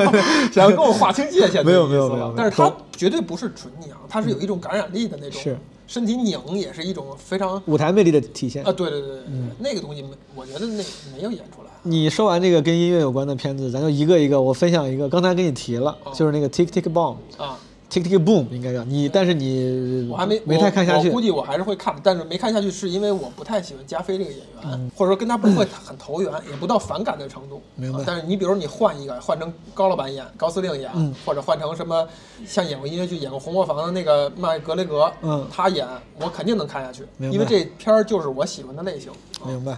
我导演是那个谁？是那个汉密尔顿导演。是的，对吧？那个什么 Lin，他去年另外一部我特别喜欢，《身在高地》，也是一个音乐剧，讲的是墨西哥裔，就是拉丁裔在纽约生存的题材的，也是一个音乐电影，那个还没看过，回头就看非常推荐。我北影节还看了这部电影，特意去就买的北影节的那张票。就是我看这个 Take Take Boom 的时候，就是顺便就你说，就比如那个这个 Lin 嗯啊，全名我记不太清了，Lin 什么什么 Miranda 对吧？反正忘了。这哥们儿我也很佩服，啊太有才了，怎么这么有才？啊我他是他是，就是而且有点厚积薄发那感觉。对就他沉寂了，其实好像挺长时间的。音乐剧自己又写又演，他妈不光写剧本也写歌，这怎么这么有本事？我而且写的东西都挺好听的。是，而但是我看这个剧的时候，我就发现就是他那个这个剧它是个根据真实事情改编的嘛，《Tick Tick Boom》是根据真实事情改编的嗯。我有印象。对，嗯吉屋出租那个 Rent 的那个创作者他的故事，嗯。可能是因为我天然就是羡慕那些会写歌的人，嗯。就人家写音乐剧就就是一边能把故事写出来，而且那个歌说写他妈就把那个歌给写出来了，嗯。就我特别佩服，嗯。而且里面我里面呃作为一个好好的音乐剧，我它唯一的呃遗憾就是没有特别好听的歌，嗯，没有哪个歌让人觉得说这个电影里。这个电影里没有，但就是这个故事，可能是因为我对这个主角的喜欢，不是对加菲的喜欢，加菲扮演的那个角色的喜欢，嗯所以说我对这个电影有好感，我还挺愿意看这么一个人的故事的。其实好的一个好的音乐电影，或者说一个好的音乐剧里边出几首金曲这事儿还挺难的。但挺重要，我觉得很重要。我觉得如果你要是这就是参差不齐了嘛。我我觉得一个好的音乐剧，如果最后你没有至少没有一首歌，对你就好像我自己我看过一些音乐剧，我比较喜欢的《悲惨世界》啊。就是因为歌好听。我当时把所有什么十周年、二十五周年所有的那些版本看了好多遍，嗯。电影也看，歌就好听，每个歌我觉得都好听。然后《拉拉链的虽然比较比较大众啊，我喜欢，但仍然对，但仍然那个歌也好。歌也好听，然后也触动。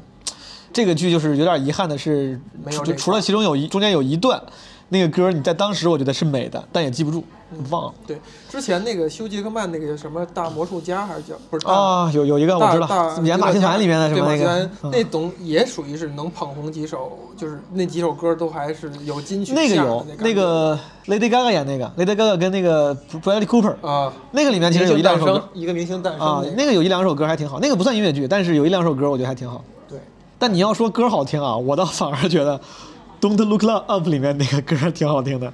我没印象。有，他当时那个一个是不要 look up 的那一派嘛，一个是要 look up，不要 look up 那一派不是跟那个哦，跟那个 Arena 对吧？对对对，啊，然后他他他他哇，唱的好好啊，是挺好的，是挺好。那个歌也太精致了，感觉可以打 Billboard 打榜，我操！咱们要过渡到聊这个吗？可以啊这片儿我特喜欢，我挺喜欢，我喜欢，在我意外的喜欢。微博上我都我都夸了，我也是旗如帜鲜明地夸果去年我选三部的话，我肯定得有它。嗯，可能去年我看的也少，嗯但是我发现这片儿刚出来的时候，好像口碑一般，尤其是在北美的评价没有那么高。他们不懂。现在我就很自信，我跟你说，一般之前要是有一些那种文艺界的评论的大 V，然后意见跟我相左，我会觉得操，我说我这我哎看来我不懂，但我跟你说，嗯现在在中国的舆论环境下，嗯，基本上我看还是夸的多。是吗？就是他刚这片儿还没有出，没有没有很多硬夸的，我觉得有很多人是为了跟风夸喷，为了喷北美那些说，啊。为了喷美国那些人说你你们那些人就因为触痛了你们，所以你看大家美国人都不打夸，大家还是在一个一边罗列现象，顺便稍微说几句评价，但是旗帜鲜明的像你或者甚至我觉得我也是，就是其他人说我操好喜欢，真的很好，还是少，我没觉得我没看到特别多，哎，就这个不要抬头，嗯。你的喜欢的点是什么？这我觉得咱俩一定说的可能是不一样的东西。我我猜，我我那天发个长微博就讲，嗯主要你是你是写了几个作品嘛，对吧？没有长微博那个就只只聊这一个，只聊这一个我就只聊那个东那我没看着东可能东东 Look Up，嗯我觉得它作为一部喜剧片很好，很合格。嗯比如说《Hangover》，它作为喜剧片也很好，很合格，但是它是另外一种喜剧。对，这个的喜，我就我当时就说，我当时我就第一句我说脱口秀演员应该看一看，它里面用到的就是喜剧技巧啊，我感觉弄弄得我像喜剧宗师一样的分析，但是我就做一个喜剧爱好者吧，我它里面那个那个出梗的搞笑的方式是更适合脱口秀演员的，因为他都在观察、在讽刺、在呈现，而不是像 Hangover 一样，他是呃隔着你。要对，而且他是塑造了几个奇怪的人物，对。那个东西你在脱口秀里面很难呈现，你只有在电影里面的你要长时间的罗列塑造这个人物，然后这个人物就是傻了，我就可以演。但脱口秀你必须得做自己，我不能在脱口秀里演演一个什么那个 Jonah Hill，对吧？对对对但是《Don't Look Up》里面他用了很多那种呃，不管是语言上的刻薄，还是洞察上的那种那个 goofy，都是能被我们所借鉴的。他的喜剧搞笑的方式，我很喜欢，然后我感觉很亲切，我也觉得都很成功，就是没有哪个说你想这样但是没成功，他很成功。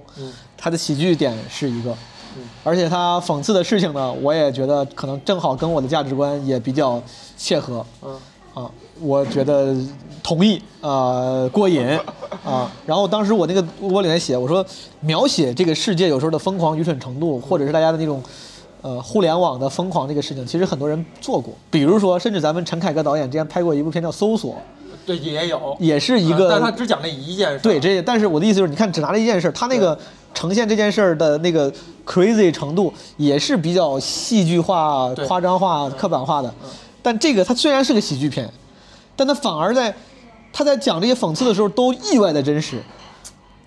那我觉得确实夸的点也差不多，是吧他的我可能论述角度不一样。他讽刺的时候意外的真实，但是搞笑的地方出在别的地方。你知道那个有一个讲新闻，那个叫 Spotlight，聚焦那个讲新闻，呃，对对 Washington 对 Post 我那个。我当时说，我说我有时候看的时候，我就感觉有时候觉得感觉不像个喜剧片，感觉怎么这么严肃，像看在像在看 Spotlight。嗯 真的想要讽刺的时候，反而你觉得这个汗毛倒竖是是真实的，但是搞笑的时候也他妈觉得这个挺挺挺屌。嗯，我当我其实感觉的点是说，因为我看完以后，我跟朋友分享嘛，他们知道我，比如挺喜欢小李的，嗯他说这小李滤滤镜有没有，有没有这层？我说肯定有，可能因为小李这片儿我会看得更耐心一些，再加上这导演我很喜欢啊，那大空头啊，是副总统我都特喜欢，是是是我都特总特喜欢。然后这俩有滤镜，就是有一定的有一定的光环在这儿，嗯，但是我觉得小李可能也就占百分之二十，百分之八十我给这个导演，嗯。我觉得这片儿就是属于完完全全导演的胜利，嗯，就是你演员你就按当正剧来演，你所有东西你不用夸张，是，你就当一真事儿来演，嗯，剧本儿我们他表达什么，他讽刺什么，我完全不在意不关注，是。就是他妈导演调度，是我这几个镜头怎么切，我从哪儿切到哪儿。然后我怎么样选这个机位？比如俩人吵架的时候，我在那个在另一个屋子里拍他，嗯，他们俩认认真真吵架，聊的是正经事儿。你在另一屋子里拍，就是一个搞笑的感觉是。这些就是导演调度的胜是利，就是导演智慧让这一出片儿变得特别而且就像你说那个，你刚才说那个，我特别同意，就是他甚至给人一种感觉，就是感觉我就在当正剧演，我就在当正剧所有的那些搞笑的点，那些荒谬的点，都是因为真的都是因为调度出来，都是因剪辑，而而且是因为我展现的那个就是真实本身就很荒谬。对，我用一种真实的方式，让你自然的把这个荒谬看出来了。你说笑操，你说这事儿他妈太他妈可笑了我一人看的时候，我拍大腿乐，就是尤其前半段 特别特别开心。用真实来搞笑，人家就是，对所以说继承之战你好好学一学，就是真实也是可以，对吧？你你要这么说，我还真觉得这俩真差不多哦，是吧？继承之 继承之战，继承之战就属于他妈就是就不够真实。anyway，这我就我就我就想挤兑一下，我觉得那个就这这个就是你看人家又真又真实又那个好笑，就是你嗯。演员你就正经演，对你不用夸张，你小李你就正当一正剧演，对你演那窝囊那那样也是所有的新闻主播，你感觉他妈都是感觉很慌，但是好像新闻主播他站在那个时候，他就是他他就是那那样的，他就是夸张的呀，没有把那个他是新闻主播式的夸张，他对不是戏剧式的夸张，没有把这个新闻主播故意弄成一个很很傻很蠢的人对。所以说《激情之战》，你听一听，你 你继续说。还有那个小胖，就那个那个 Jonah Hill Hill 嗯。他是演过真正就是他很好笑。他夸张的搞笑，他很好笑。但是他在里边他就是收着用是。演正剧的方式 演正经人的方式他只有他只有有有几个瞬间，我就说嘛，我当时说，我说你在这个剧里面能看到 Leonardo 演 Leonard，我说你能看到啊，然后我也你能看到那个梅姨演 Veep，啊就是你你也能看到 Jonah Hill 演世界末日，就是世界末日是个喜剧片，他跟艾玛沃森演的嘛，就是那个是那种无厘头式的，啊，他跟艾玛沃森演过一个叫那个就是其实有点烂了，就是是个跟艾玛沃森，啊，他跟艾玛沃森演过演艾玛沃森，艾玛沃森不是艾玛赫敏赫敏赫敏。嗯。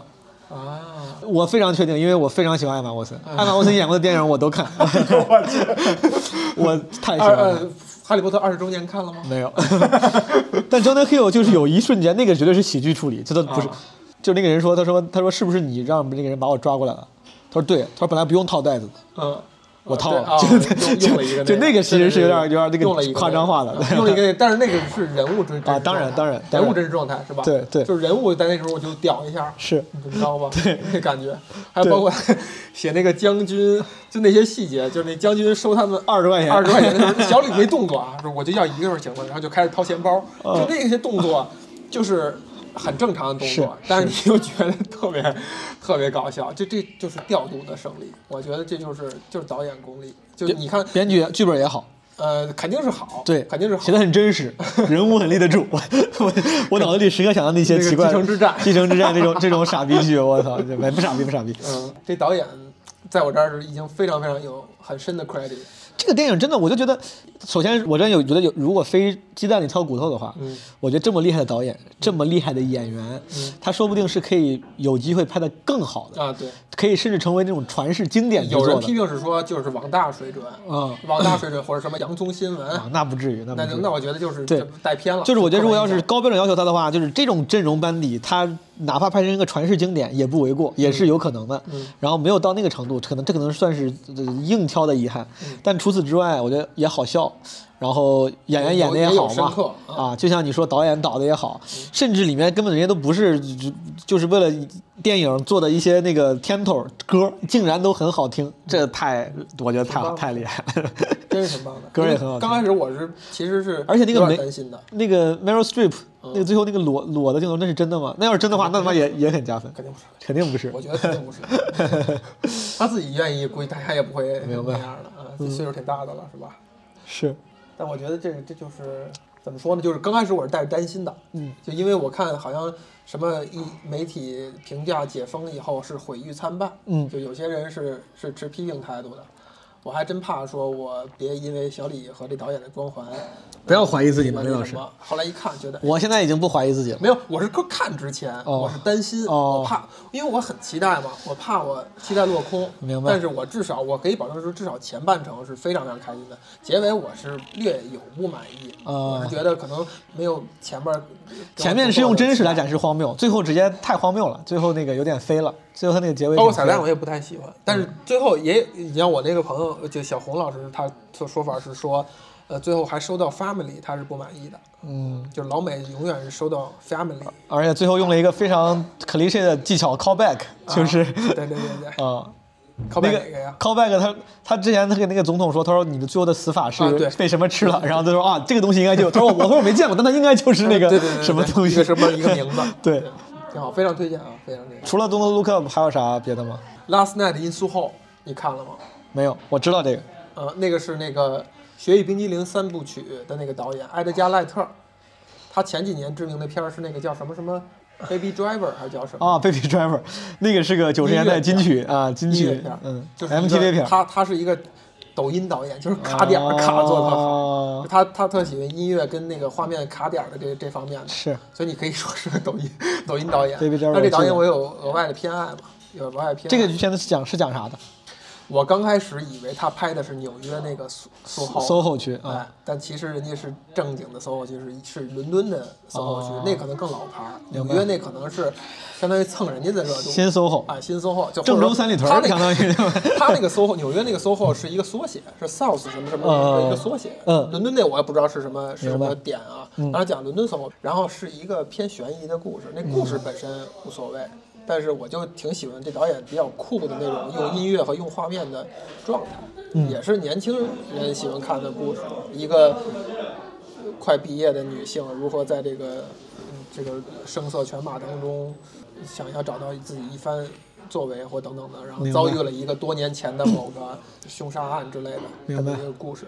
故事什么没啥可讲的，但是挺酷的一个片儿。我觉得当一个类型片儿看挺好而且尤其是对音乐和这种画面有一些格外偏好的，就不把电影完全纯粹看当看故事还是当有某种画面和音乐享受的人嗯，适合看。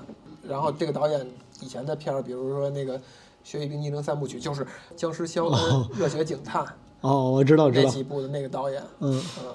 都是英国片儿，所以这是英国的，这是英国导演，英啊国，导演，所以在伦敦发生嘛。明白然后对于那个前年那个特别热的那个剧下象棋的那个，你记得吗？嗯，我知道，Queen 什么？对对对，那那个女演员嗯，忘了叫什么了。那个女演员对她有偏好的人，在这里边会得到极大满足。明白啊，懂了啊，懂了，懂了。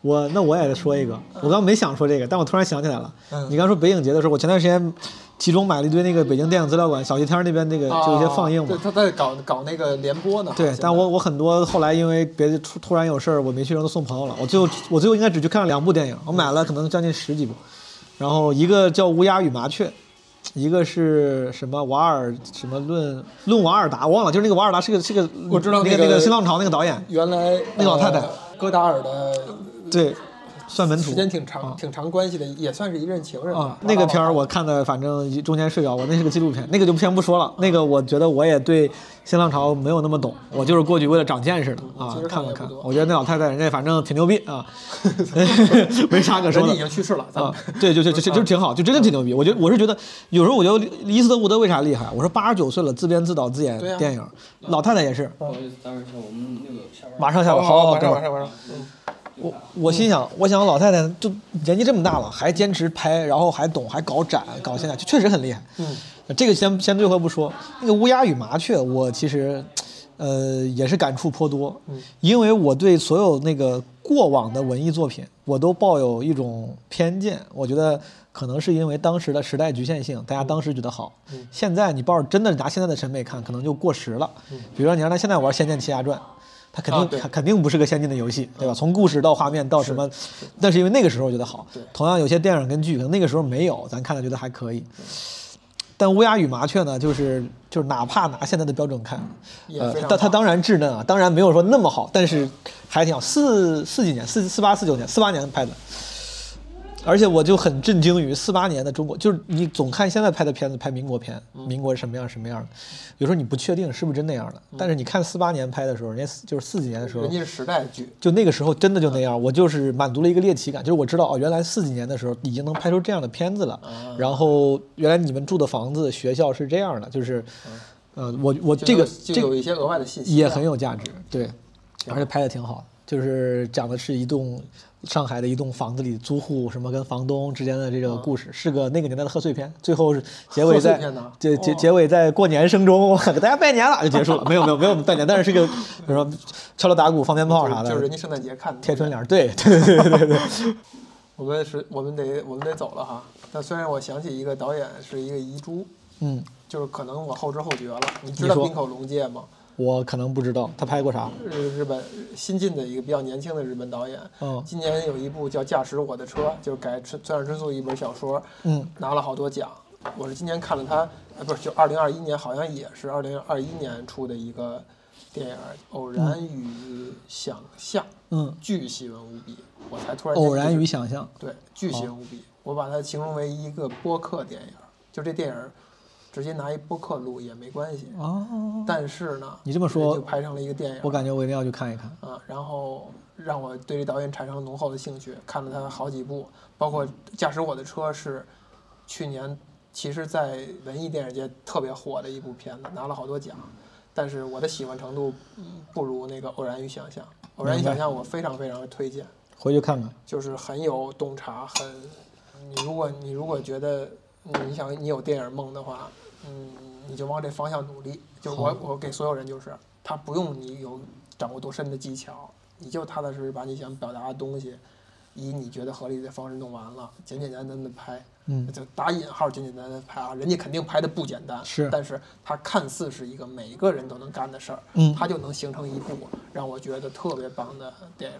好，我最后我本来写的还有三部，一个叫金斯顿市长，是那个跟那个拍黄石、拍什么边境三部曲的是同一个 Taylor Sheridan 他拍的剧，没有黄石好，但仍然不错，嗯，比《继承之战》好。我看见《继承之战》，其实其实我没有那么讨厌，我没有对我没有那么讨厌《继承之战》，但我也不知道为啥今天你你这是职业病，今天开始挤兑他，那个仍然也是那种硬汉，因为 Taylor Sheridan 你就能理，你想象一下那些剧，你就知道他应该也是那种那种稍微 conservative 一点的那种感觉，年轻版伊斯特伍德，年轻版的啊、然后这个金斯顿市长是一个地下世界版的闲人马大姐，你可以理解为。哎，拍的，我以为本来来本来以为是拍市长，他不是市长，他是个地下世界的市长啊，是个他甚至也不是教父，教父他妈我还要运营我的地下帝国，他就是一热心者，他就是热心人，他就是个热心人，就是你过来主找我帮忙闲人，马大姐，对，还闲人马大姐，这哥们儿认大妈，认识狱警，认识男的女的，是个男的，嗯，鹰眼就是鹰眼那个人，鹰眼那个人演鹰眼那个这么一个演鹰眼那那哥们儿，哇，这么这么有追求，他家也没啥钱，自己开开个老破车，然后手眼通天，帮人解决各种麻烦。平民那个 superhero，对 对，平民界的 superhero。闲人马大姐，然后还有俩法兰西特派，然后刚才这个咱、哎，这个没没细聊，有点可惜了。咱咱可以稍微的，我先说个很我很快说完的《Love Heart》，Netflix 上的一个就是爆米花圣诞剧，是那个 Jimmy O Yang，Jimmy O Yang 是演《硅谷》里面那个亚裔。啊，我想起来了，啊他是不是讲那个那个跟亚裔约会的故对事？，就那个 Jimmy O Yang 跟我想看那个来着。啊，那个一个美国女的在网上约会，遇到一个男的，实际上这男的是个照片，过去发现他妈是亚洲人，本来是个特别高高帅帅的那个 呃亚裔混血，没嗯是不想到是挺还还挺温馨的一个？但对他看起来一看就也不是照着那种，就像你说他是个 level one，他本来就照着 level one 拍的啊啊，但是竟然也还挺好玩儿。这就是你的爱爱美丽在巴黎。啊。我们今天交换了一个爱美丽在巴黎，我交给你爱爱美丽在巴黎，你给了我一个 Love- Love Heart love heart，行嗯，回去就拿这个还挺好。当做跨阳历年我是艾美丽在巴黎，我跨阴历年我就用这个了。跨年，还是看春晚吧，你春反正晚也看对，反正就是他，大家就是只要你放低期待，觉得你看爆米花电影看着玩儿，没有什么门槛，没有什么包袱，然后竟然还挺有意思。呃，是个电影啊是个电影，是个电影，就就就一个电影。然后这个剧跨不了，对这个这个电影竟然，呃，在轻松之余也会有一些温情，挺好的啊。我说完了，这个很快说完了。最后咱们可以聊一下法兰西特法兰西派 Wes Anderson。为我就觉得，我就我我我我多说一句，白莲花度假村啊，这种小的这种精巧的啊，其实要是 Wes Anderson 来拍，估计会很有意思。啊，好像你就这么写的。但是但是页 Wes Anderson 应该也看不上这么无聊的故事，我是觉得，我是觉得，啊嗯，但你你说，首先我挺喜欢这个电影的。我也喜欢。呃，我中间有几次就是我觉得这个电影就不能在电影院看，因为以我的英文水平和对于那些典故的，经常需要暂停去对查一下对，。而不，我看的时候我就完全放弃故事了，嗯，故事人物我就不管了。你就是欣赏这个美。对，嗯我就是这个东西已经让我非常有产生了，就咱们刚才录其他的时候聊到的，就是说产生做视频的这种冲动，是我就是看这个看的，是我就觉得你只要做。你就会有源源不断的想法，你就能够自己提高，你就能够钻到视频这个东西里边儿，你也能够记录一些事儿，你也能够慢慢的开始理解是影像这些事儿。你只要做就行，因为韦斯安德森，我觉得就是这样，就是他纯粹就玩视觉，就能够给你足够大的享受和信息量。感觉简直是简直是电影界的基本无害了，我觉得，一一直坚持形式创新但但我觉得。他这种方式，肯定很多大导演完全看不上。嗯，我觉得越老导演越看不上，就觉得有可能也奇技玩淫巧啊玩技巧，对吧？那那我们现在都是大巧不工，我完全不在意画面剪辑什么的。是我来看看东西玩成什么样。嗯但是你你纯在意，我只在意，嗯，也是一种另外一个方向的是，对，厉害吗。走了走了走了走没事，咱走着说着。嗯，所以他给了我特别大的那个想想想玩视频的这么一个一个动力。对，我觉得它是一个视频化的出版物嘛，视频化的杂志。对，然后有它也是在探索嘛，有开头，有这个，对啊，它它致敬《纽约客》，然后中间那些 section 跟《纽约客》的 section 都是对应的，就是这个形式也很特别。对对对对对对，这他是这个你可以看作是他自己给自己做了一个命题作文，然后他当我游我戏了一下。我我咱们聊这个，咱们不我是不太崇尚有一些聊作品的那些，不过他们会做非常多的 research，、我嗯不太没有怎么做 research，但是我记得我看到说这个就是他什么在记者节送给什么记者们的一个情人情书情人节啊情书啊，就是纽纽约客还是 Times 啊？是纽约客是纽约客你那，个就完全用的那个形式，而且里面的故事挺好的，故每个故事我觉得都是好故事，都是有意思的那个那些故事就就挺韦斯安德森的了。都是有意思的故事，有意思的呈现，而且人家就感觉这个真是大艺术家，干啥都行。当时我看那个王尔达，就是他当时除了拍电影的老太太，还搞线下的装置艺术啥的，也很像回事儿。然后 Wes Anderson 在拍一个电影里面，人家也不是故意炫技，他只是恰好有时候用到一些话剧、舞台剧的装置，对然后他也要在什么那种调度一块儿出来一块儿进对去什么那种，他要在监狱里面做一个展，他虽然只是镜头几闪而过，就人家也可以，人家也懂这个，就是感觉都挺有意思的。他绝对也是一个过程导向的人，就他会特别享受这种把这东西摆设计好，怎么样精巧，加点小巧思，哪怕这东西可能几秒就过去了，但是我这巧思必须得加，是我这个我这个创意的点必须要用上。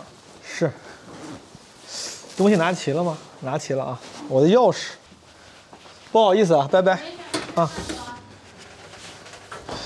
咋样？咱算聊完了，其实。算聊完了，算聊完了。你要你还要录一个收尾就行。咱们上跟上次完全是复刻的，上次也是在外边收个尾，对，在上面上次是提前关了吧？好像在这儿收的尾在这儿收的尾。啊。我这上又那看来上次也是这个点儿，也是把咱撵走了。差不多的，差不多差不多的。你要打车，你还上你还上楼吗？Your heart's on the loose. You rode them sevens with nothing to lose. This ain't no place for the weary kind. You called all your shots, shooting a ball at the corner truck stop. Somehow this don't feel like home anymore.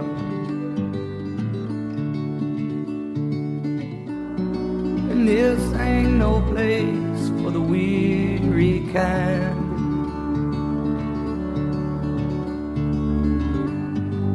This ain't no place to lose your mind.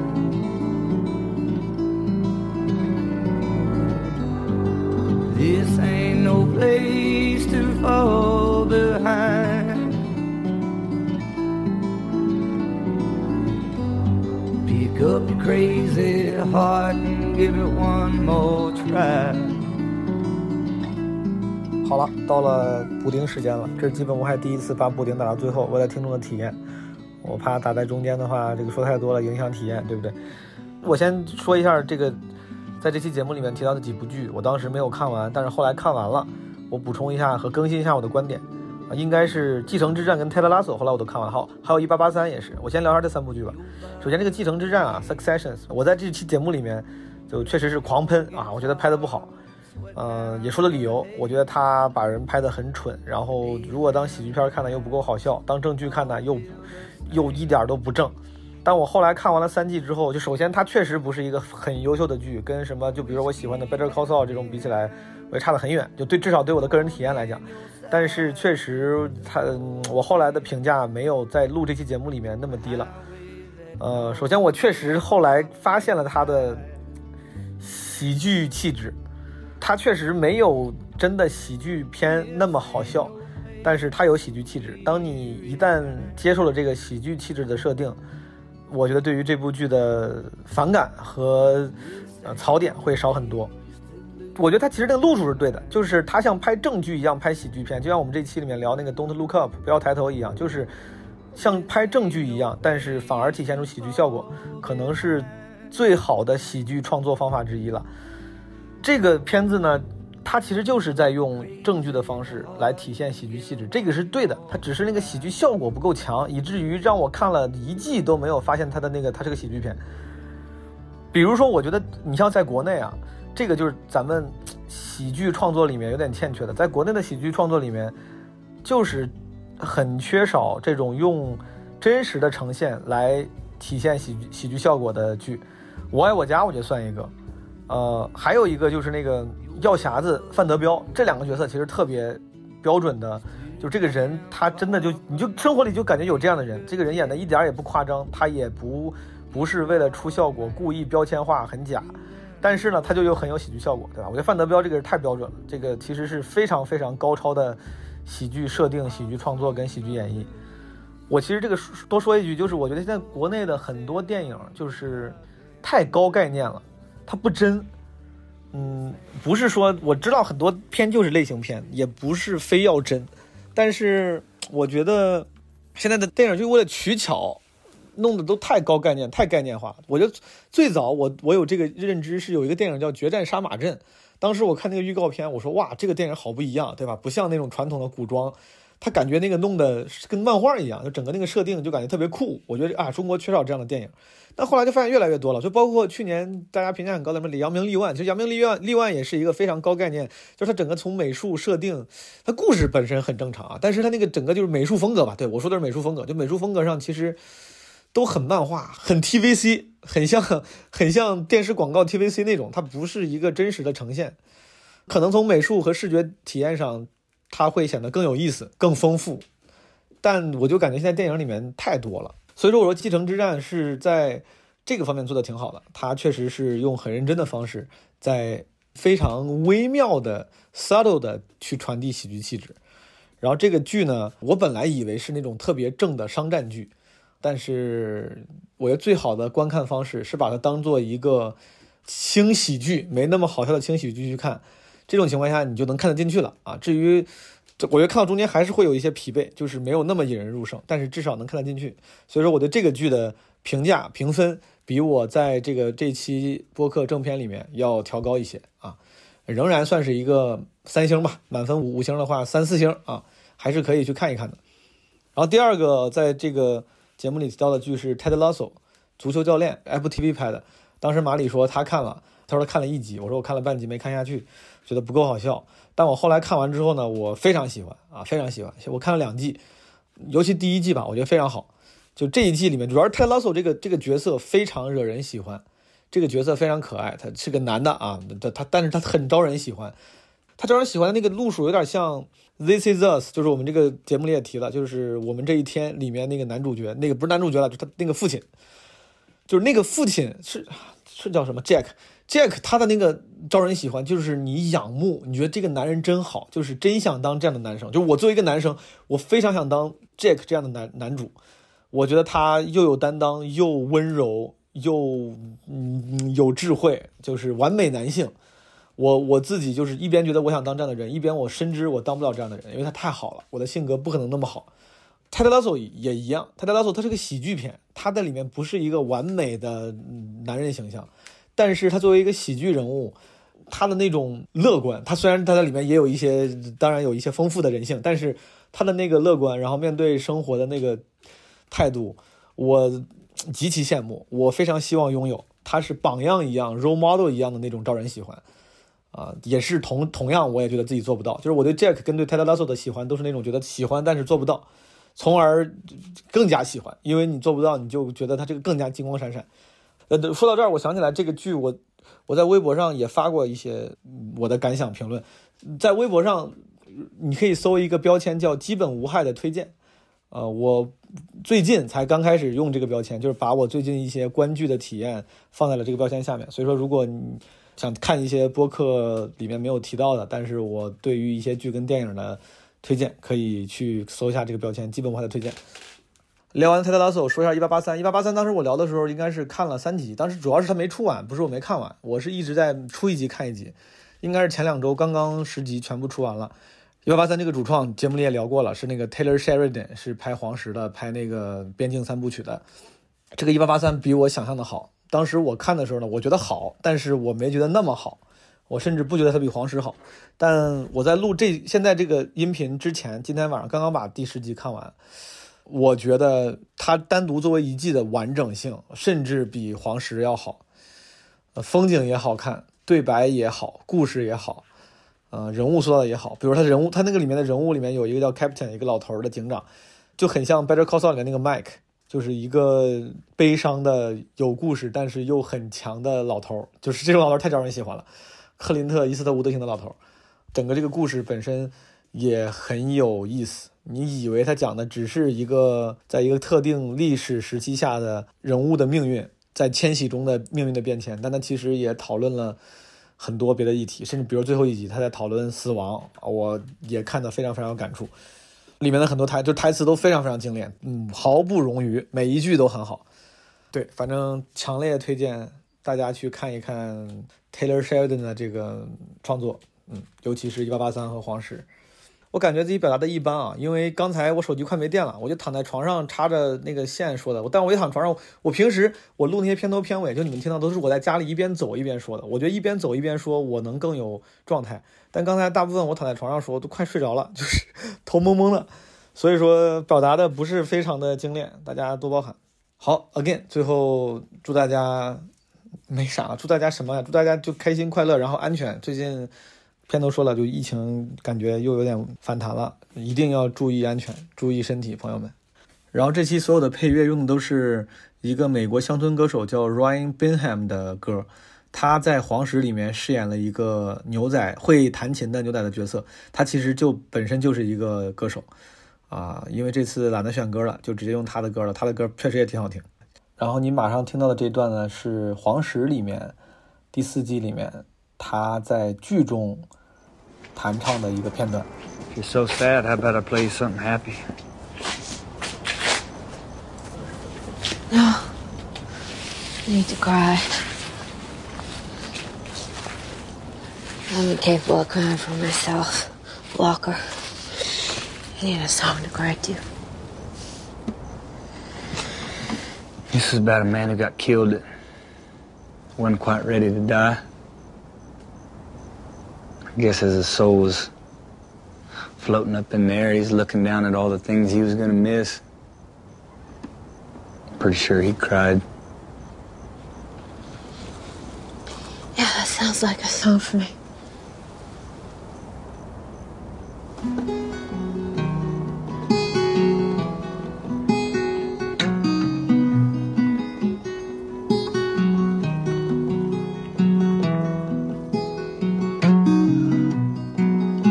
Other day I found myself up on the corner.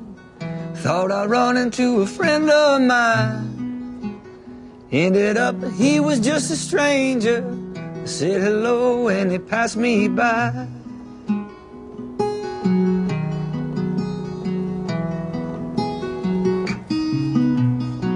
But then he turned and put a gun to my head.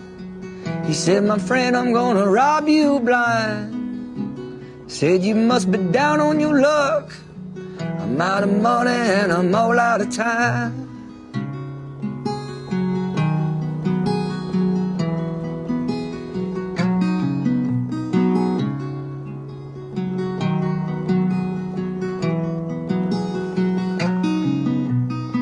He pulled the trigger and I fell to my knees.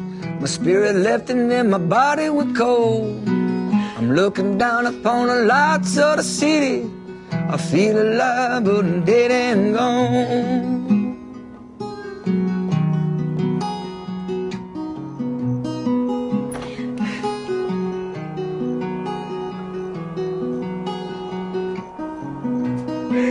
Ain't no more favors from someone I don't know, cause there ain't nobody in it. Nobody's around hallelujah. Still gone. Hallelujah.